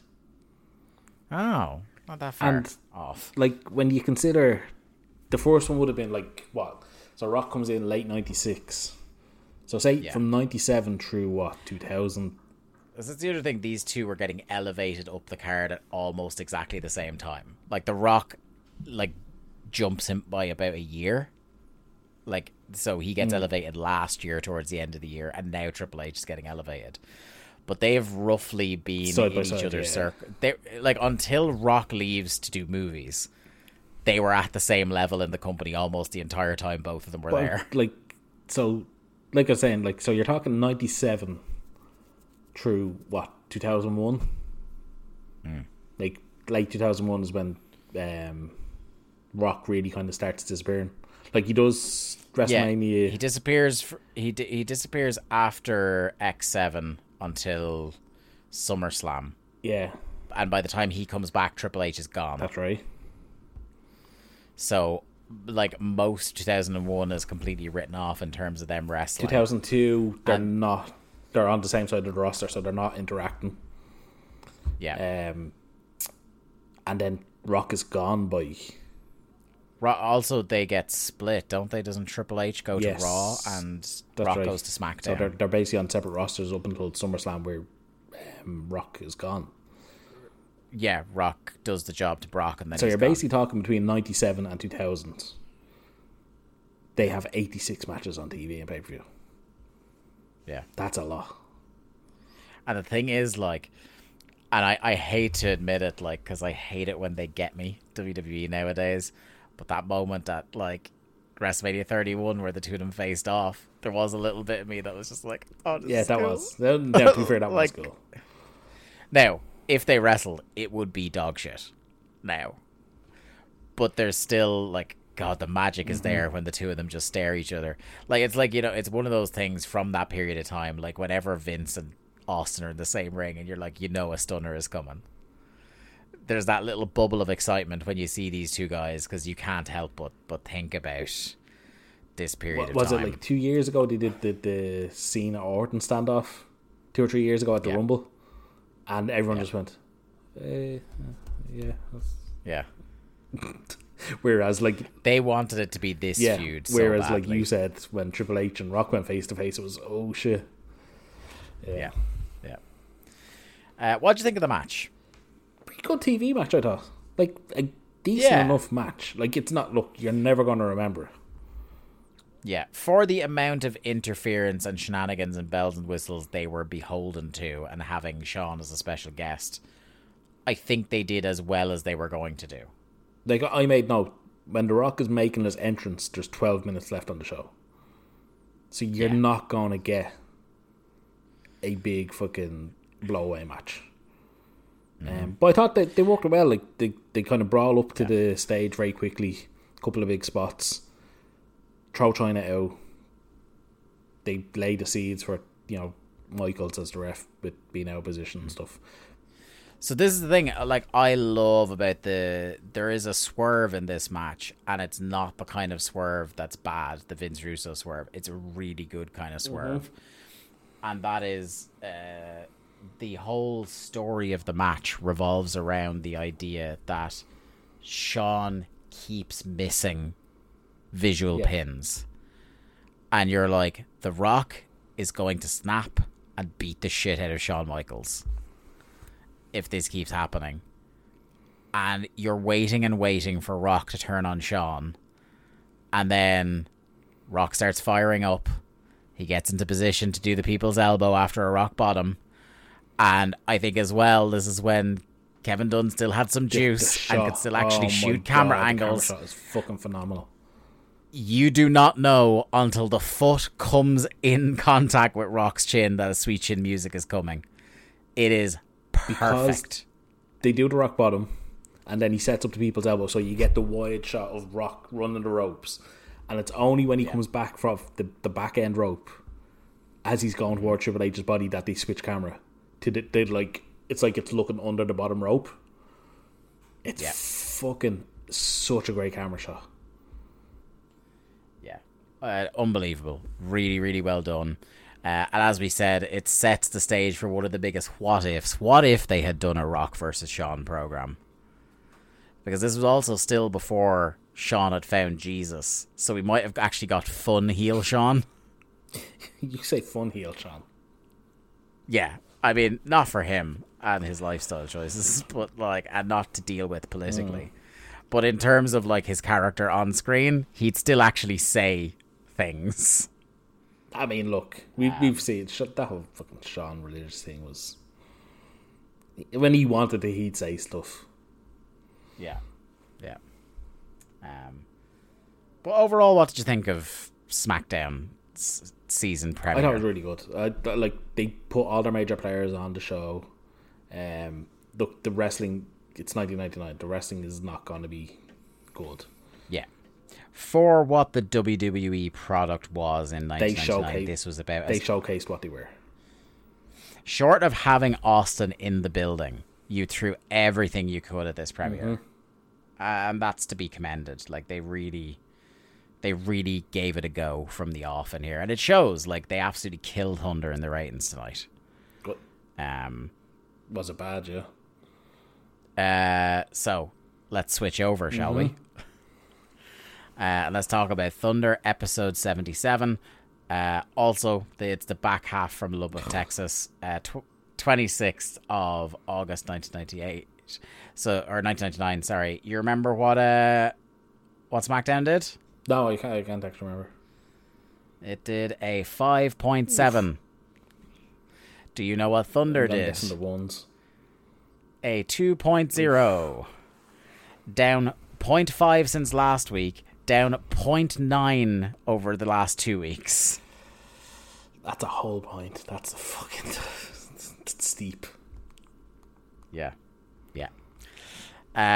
We open, and like, how did they not get higher ratings? By kicking off the show with Sid Vicious versus the Public Enemy. We should say Thunder opened with the WWF warning of presented in the most complete form possible due to original production technical difficulties. Now, to me, I don't think it was production difficulties. It was more that I'd say they replayed the whole Kiss segment on the show. Yeah, I'd say that's definitely that would roughly take up, like, normally these shows are running about an hour and 25, 27 minutes on the network, and we know the back half of a double shot usually is replay heavy, and this was weirdly not there replay heavy, which makes few Nitro recaps on this, if any, I think. Yeah, I can't remember. We'll get into it. I know there was like the replay of the Buzz Stern thing and a couple of other bits like that. But yeah, I don't remember any egregious like full matches from Nitro or anything like that like we get sometimes. Public Enemy's gear just gets fucking worse, man. Like, for guys who we were just reading had problems doing jobs to people, they had no fucking self-respect in terms of how they presented themselves. They thought so highly of themselves and yet dressed the way they like. Just, I get what the gimmick was and I get it was over in ECW, but like, it's 1999 now. You gotta evolve somehow. You also kind of at a certain point have to be self-aware that you are the Public Enemy. Be thankful you have a fucking gig. Well, considering they've already been run out of the WWF at this point. Yeah.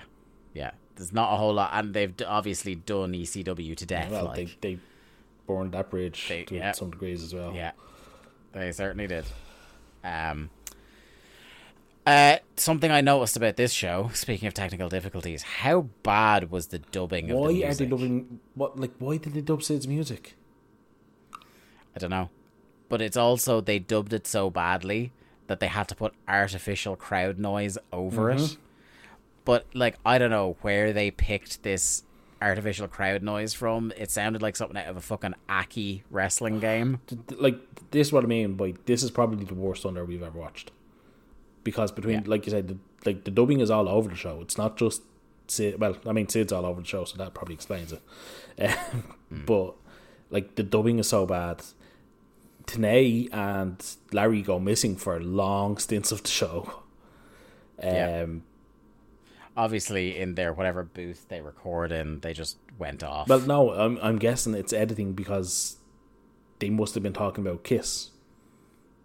Oh, maybe. And WWE just don't want to take that fucking chance. I appreciate how conspiratorially minded you are about this show. But that's the only thing that makes sense to me, is that they're plugging Kiss and WWE just are like, we're not fucking dealing with Gene Simmons. I also think... maybe you're being a little bit generous and WCW are just a shitty wrestling company. Well, look, that goes without saying. Yeah. Like, what the fuck is this, like, soft 80s Sid dub music as well? Like, whatever about if you're dubbing over music, in my view, unnecessarily, but replacing it with this horse shit. Like, look, I've done the entrance like music rant. I can't do it again. Yeah. They're fucking ruining everything. It's just, I'm fucking fed up with them. And you know what, I actually, speaking of great entrances, what I watched today, and this makes me feel, and it's going to make you feel extremely old, that today as we're recording this is 27 years since Sean and Sid at Survivor Series. And they showed the Sid MSG entrance where fucking New York was having a bit of Sid. And like that Sid WWF music, the psycho music. So good. Fucking so class, nice. Man. Jim Johnson should be in the Hall of Fame. Anyway, that's another argument. Sid had one great line. Or not Sid, Tenay, during this match. He said, it's not a winning streak, it's a body count. Yeah, that's good. And it also then makes more sense as to why nobody's keeping track of it. Or at least Sid's not keeping track of it. Public Enemy tried to surround and jump Sid. Doesn't work. Both of them eat big boots, then clotheslines. He pulls at Rocco's face. You can tell sometimes, Lee, that Rocco is trying, but his body is just done for. Whereas Johnny Grunge just doesn't give a shit.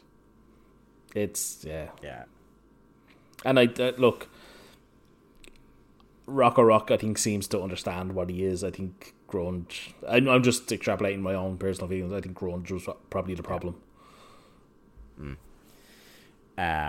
Well, you should not emulate the Grunge, as we've often said in this program. Beats them both some more.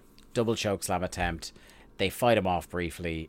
Irish whip. Sid runs through their double clothesline and kills them and pins both of them.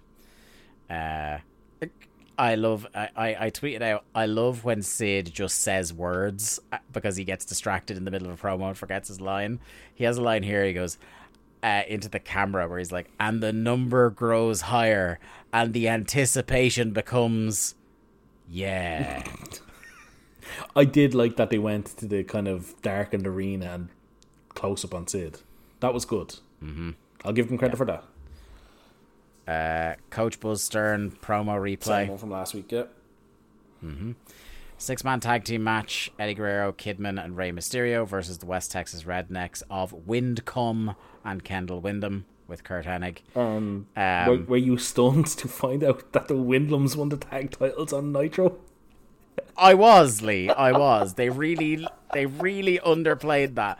Like, I kind of mentioned, or at least I alluded to on the last show, that I wouldn't be holding out much hope for a long Harlem Heat title reign. Because I knew they dropped them on Nitro, but I forgot to who. Oh my god.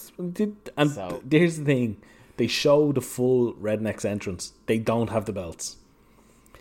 Yeah.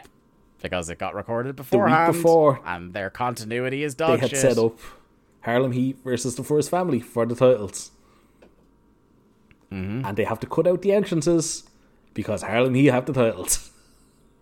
Yeah, this show is fucking dog shit. It's so bad. That was your thing, wasn't it? You were going to check out. They promoted two matches to happen on this show, and did they deliver either of them? One of them. This one wasn't. This was one of them, was it? Yeah. One of my favorite things in the West Texas Rednecks gimmick is when Kurt Hennig has a big serious face while he's lip syncing "Rap Is Crap." Well, this wasn't "Rap Is Crap." It was the other one, wasn't it? No, it was "Rap Is Crap." Yeah, this week it was "Rap Is Crap." There's no consistency in which one they do anymore. Do you know what I was thinking here? And it's it's more of a depressing sign on WCW than a positive sign about these guys. The West Texas Rednecks is maybe the best booked long-term WCW angles in this period of time. Yeah, since January, basically, yeah. They get reactions everywhere. They have had memorable segments. They have accentuated the positives of the team. They have managed to get over this incredibly silly gimmick. And now they're helping get a new babyface team forming in opposition to them in the Filthy Animals. So, like, I don't think for four men who physically couldn't do fuck all anymore, and in a couple of cases couldn't do fuck all to begin with, Bobby Duncombe. I don't think there is a better balance sheet in terms of like absolutely overachieving relative to your physical capabilities. I mean, look, I'll go down swinging that the early run of Windham and Henning as a team was fucking very good. Yeah. But yeah, I think you make a good point. Like, they've had a successful run. And they've been doing this Eddie, Ray and Kidman thing for a couple of weeks now at this point. I kind of want them to get on with it. Yeah. The Windhams, they're big lugs, but they're pretty good stiffs for Ray and Kidman to just do their moves in the direction of. Duncombe gets the heat on Kidman. Crowd are really into Billy in this building. They go through a break and the heat is on Eddie. Kendall hits an avalanche back suplex. Ray has to break it up. Huge chance for Eddie. Barry hits him with a superplex, which has to be broken up again. Eddie manages to hit his springboard head scissors and tag in to Ray, who goes wild. Kidman assists a sunset flip, which has to be broken up, and the match breaks down. Ray goes out for a Rough Rider, but gets nailed by Hennig with the cowbell. Eddie breaks it up at two. Hennig drags Eddie out of the ring, but Kidman makes the save. Kendall whips Kidman into the fence and goes to work on him. Ray holds off the heels and is able to get back in the ring, hit a top rope Frankensteiner, and they win. Fun little match, I thought. That was, but I thought the psychology of it was a little bit fucked up because Ray, or Eddie, as you said, was getting very loud chants. But Eddie was the guy that got the heat on. Yeah, I mean, to me, Eddie is the guy you do the hot tag to. Yeah. I guess you have trio of three very good hot tag guys is the problem there. Yeah. Against a team of three not very good hot tag. Yeah, look, it was a fine little TV match. The Rednecks obviously have to get their heat back afterwards. And Harlem Heat, like you say, make the save. Yeah. Gene is out with Rick and Sid, and I'm just like, how do you keep giving these men microphones? I put this on Twitter when I was watching. Rick Steiner has to be one of the worst fucking promos. Like, why does nobody talk about how fucking awful this guy is? Well, we do talk about how awful he is now as a person. Much as we love Sid, like, for the second time in as many weeks, he dismisses even keeping track of the streak that he's on, which is the whole fucking point of the angle, is that he's going to beat Goldberg's streak. So, like, you repeatedly saying you don't keep count of it is... fucking, like, why would I be? I know they're working the numbers. We've all figured that out now at this stage. But, like, how could you even pretend to get invested when the guy who's doing it is like, I don't give a shit? Yeah, you say that, but then he rips the piss out of Revolution, and it's worth it. Yeah, calls them midgets. Says they're policemen, and their job is to make sure a revolution doesn't start. And then, yeah, Rick gets on the promo, dog shit. Yeah, Dogface Gremlin fucking delivers dog shit again. I know you popped huge for this next vignette. Tanay confirms that on Monday we will see Berlin. We see words flash on the screen. Technical, determined, victorious. Technical. Yeah. Our next match. Fucking hell. Ernest the Cat Miller versus Prince Ikea, the Flatpack Sovereign. The dubbing again all over the fucking place during this entrance. It's so bad. I thought it was funny that they bring out Prince. I did like that bit. But it's funny when you consider what he would go on to become. Yes, yeah. And I wonder, is this where the seed was planted? It could be. They do a thing where they're talking about, oh, Prince is coming out tonight, he's here tonight. And then Sonny starts singing a painful cover of Purple Rain that I thought was bad, but then he does it for so long. Becomes good. I thought it was really so funny. Good. Yeah, he just kept doing it. He goes through about three choruses of Purple Rain. It's great. But he only knows the words Purple Rain. And then he remembers a couple more words for the last refrain of it. But yeah, it's very funny. Prince Ikea emerges. Kat says if he doesn't beat him in less than 3 minutes, he will leave the town and never return, which gets a pop. An extremely boring match breaks out. Tanay says Bischoff is the leading candidate to run WCW now. Sonny causes a distraction and a shoe-assisted feeliner to the back of the head for the win for Kat. Bad. I just picked up that Luger returned on Nitro during this match. Oh, I didn't even hear that. They mentioned that Luger came out and told Sting that he shouldn't trust Hogan. I have no ability to keep track of when Lex Luger is on and off TV anymore. It feels like he disappears and returns every couple of months. I'm pretty sure he's back now for the remainder of the run until he gets taken out by the Drillers. Oh, God. So, like, you're looking at... We have so much ahead of us. You're looking at a solid, like, 9 months of Flexi Lexi. Oh, lovely. Lovely stuff. Speaking of lovely stuff, there's the opposite of that. Brian Knobbs and Hugh Morris. This match is dog shit. Versus Harlem Heat. This is so bad. Shit. Do you know what the ultimate sign of it is?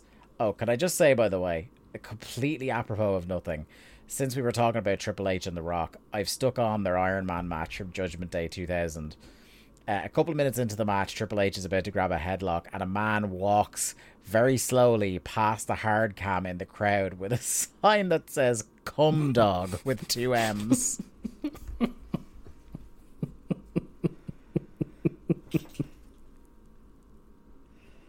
Wrestling. A big sign of how bad this match is going to be is that we start the segment with both teams already in the ring. Well, that's it. Editing choice. Yes. It's like, do we even want to get into this? Like, it's I'm looking at my couple of notes here. It's horrible. It's Brian Knobbs and fucking Hugh Morris working over Steve Uray. There's nothing to get into. It's fucking dog shit. Yeah. Booker wins the match basically by missile drop kicking Morris, and Stevie. The most important spot of the match. God bless Nick Patrick. Hugh Morris runs over Stevie Ray with a shoulder block and Stevie does not kick out. Yeah. Stevie Ray is so funny. Nick Patrick just has to go, two, and shoulders up. Stevie didn't budge. Like, he didn't even twitch. Yeah. He might have died. It's fucking... Oh, man. I feel so bad for Booker T. This next little vignette I liked. It was a new Buzz Stern one. Firstly, I enjoyed his new catchphrase, "I'm Coach Buzz Stern and you're not." He's in the power plant and he's talking about never has a man drowned in his own sweat to try and motivate them. And I thought this is actually one of the truest to life gimmicks WCW has ever run, because if this is what it's like when people are trying to teach people how to wrestle at the power plant, it explains so much. Does it though? Does it explain Horseshoe? Do you know what is very funny as well is that he's doing this and absolutely everybody in the power plant is ignoring him. What did you think of his other gimmick, or his other catchphrase of OTSS? Yeah, he's trying to do this acronym thing because he was doing it in the first vignette as well, and I'm not wild about it. OTSS, for those not in the know, means only the strong survive. Yeah. This gimmick gets dropped very quickly, right? Yeah, it does. Well, we said on the last thing, he makes one televised appearance managing the guy from the first skit. And I think that's it then. God. This is like, it's very funny because it's very like 1999 Simon Dean. Ah, Simon Dean was funny.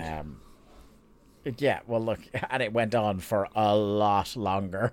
Yeah, but there was also, you know, a lot of good stuff with Simon Dean. Next up, Dean Malenko and Shane Douglas versus Disorderly Conduct. I was like, fuck's sake. I wrote, Jesus, they're digging anyone up on this show. Yeah. When you can have me and Mike and Shane Douglas face off, Dave, you just gotta do it.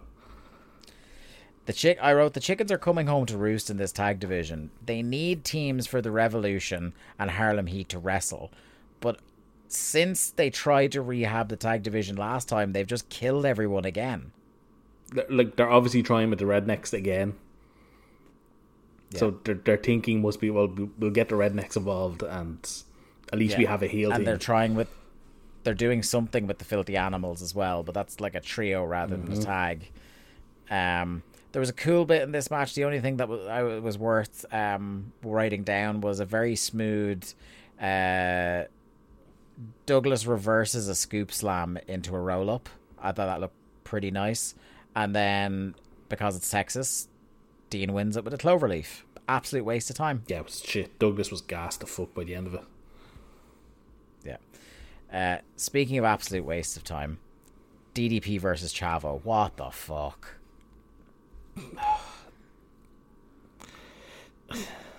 They exchange your mama as fat jokes. Yeah. That's the setup for this match. I have no words. No words. Yeah, Chavo, who's barely been seen on this show in months. Yeah. DDP jumps Chavo at the bell, batters him over the rail, back in, through a commercial break somehow. Chavo hits a head scissors, runs into a spine buster. DDP lets him up at 2. Does a foot choke. A couple of roll-up efforts from Chavo before Page decapitates him with a clothesline.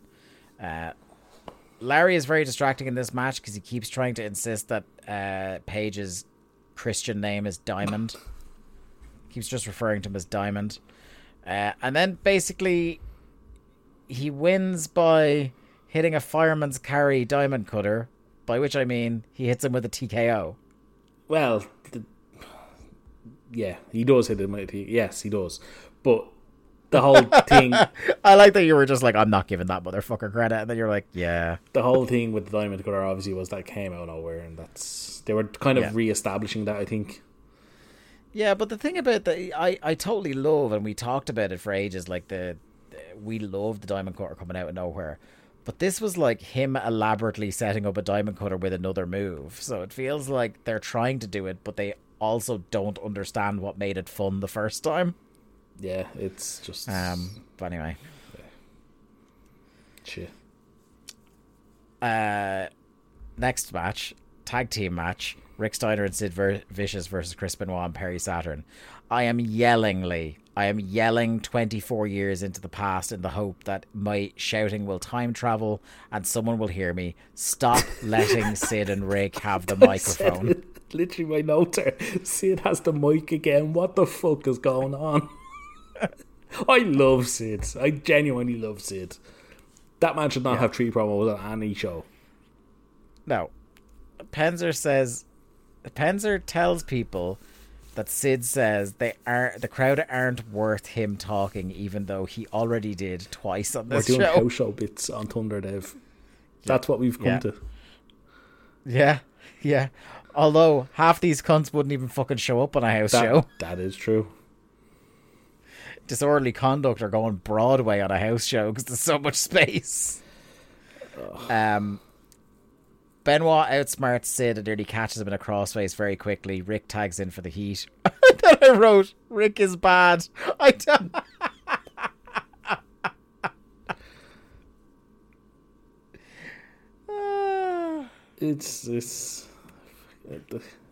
What more can we say? Like... Rick is so bad that he's trying to drum up heel heat for the team, and people are completely ignoring his entire existence and chanting at Sid. I wish I could ignore his existence. Yeah. Lots of empty chairs during this. Benoit nearly catches Sid during a long heat spot, but Sid goes right back to work on him.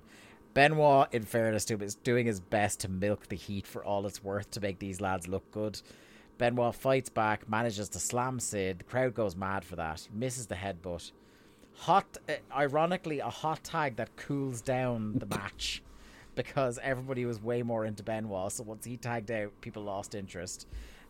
Double 10-punch spot does get them back on board, though, from the baby faces. The heels knock out Benoit. Sid gets a powerbomb on Saturn as Benoit is trying to get the crossface in on Rick. Ref bump. Robinson comes out, counts the pin. Now we're back doing the hey, it's you, Ric Flair's personal referee thing, because Benoit realizes who it is, shoves Robinson over, Sid powerbombs him, Douglas and Malenko come out and the heels bail. Just a fucking mess and a waste of time. Just imagine, Dave, the big plan was to put Douglas with Rick Steiner and Sid. Yeah. And have him wrestle singles against Malenko. Oh, God. This fucking company, man. Yeah. I genuinely feel like the tide is torn now to the point where it's unsavable. You know the way we would say up to a point in 1999 they could have turned things around. I think we're beyond that now. And we've still got Russo to come, baby. At least it's going to get funny. That's the hope. That's the one thing. That's why we've invested all this time. But anyway, give me your overall thoughts on the show, winners and losers.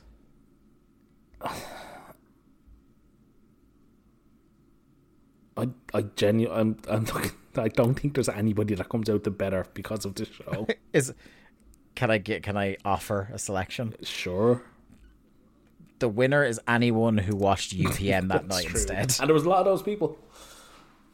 There was a lot. Yeah. Now, look, that it's a total nothing. Like the fact that they put this up against SmackDown. Yeah. Like I understand they knew they weren't gonna win, but still. You don't put this up against it. You don't punt. No. Like, you do some sort of an effort. This fucking company, man. It's just getting worse. Yeah. Yeah, it ain't getting better, sir.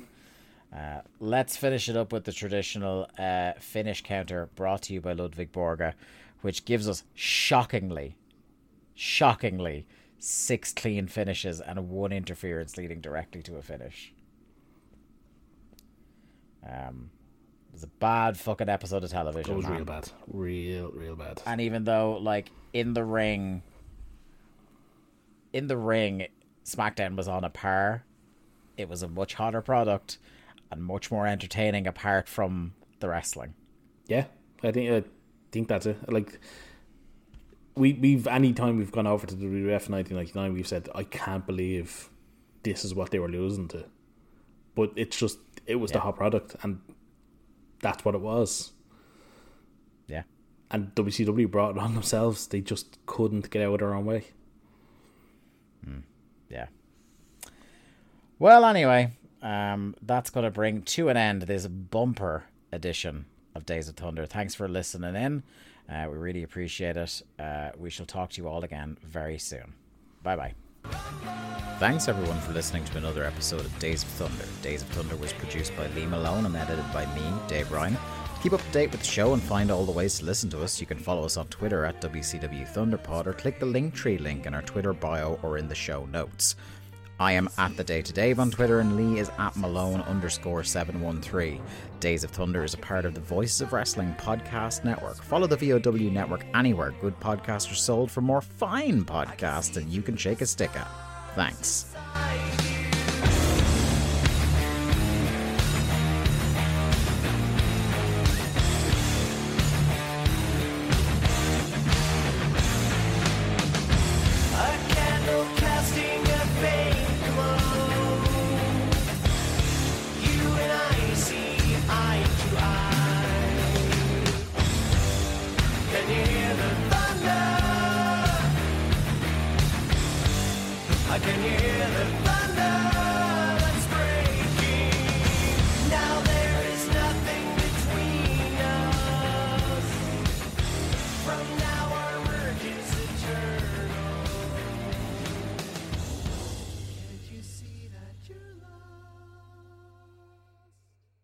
BetMGM has an unreal deal for sports fans in Virginia. Turn $5 into $150 instantly when you place your first wager at BetMGM. Simply download the BetMGM app and sign up using code Champion150. Then, place a $5 wager on any sport. You'll receive $150 in bonus bets, regardless of your wager's outcome. And if you think the fun stops there, the King of Sportsbooks has plenty of surprises in store. Check out daily promotions, same game parlays, live bets, and so much more. Download the app in Virginia today and get $150 in bonus bets instantly from your first wager, only at BetMGM. BetMGM and GameSense remind you to play responsibly. See BetMGM.com for terms. 21 plus only. Virginia only. New customer offer. Subject to eligibility requirements. Rewards are non-withdrawable bonus bets that expire in 7 days. Please gamble responsibly. Gambling problem? Call 1-800-GAMBLER. Promotional offer not available in Washington, D.C. Hello there, everybody. It's me, Garrett Kidney, the co-host of You've Got to Be Kidding Me on the Voices of Wrestling Podcasting Network. And I am Liam Jones, my full name, and I'm also a part of the Voices of Wrestling Podcasting Network as a co-host for You've Got to Be Kidding Me. We are a TNA history podcast that covers TNA 1 month at a time. We cover all the drama, all the matches, all the Vince Russo nonsense you could ever want in your life. Have you heard of TNA? I bet you have, but would it be funnier if two people made jokes over it the whole time? Probably. So if that sounds like fun to you, check it out on this very Voices of Wrestling Podcasting Network, and Liam will do bits and whatnot.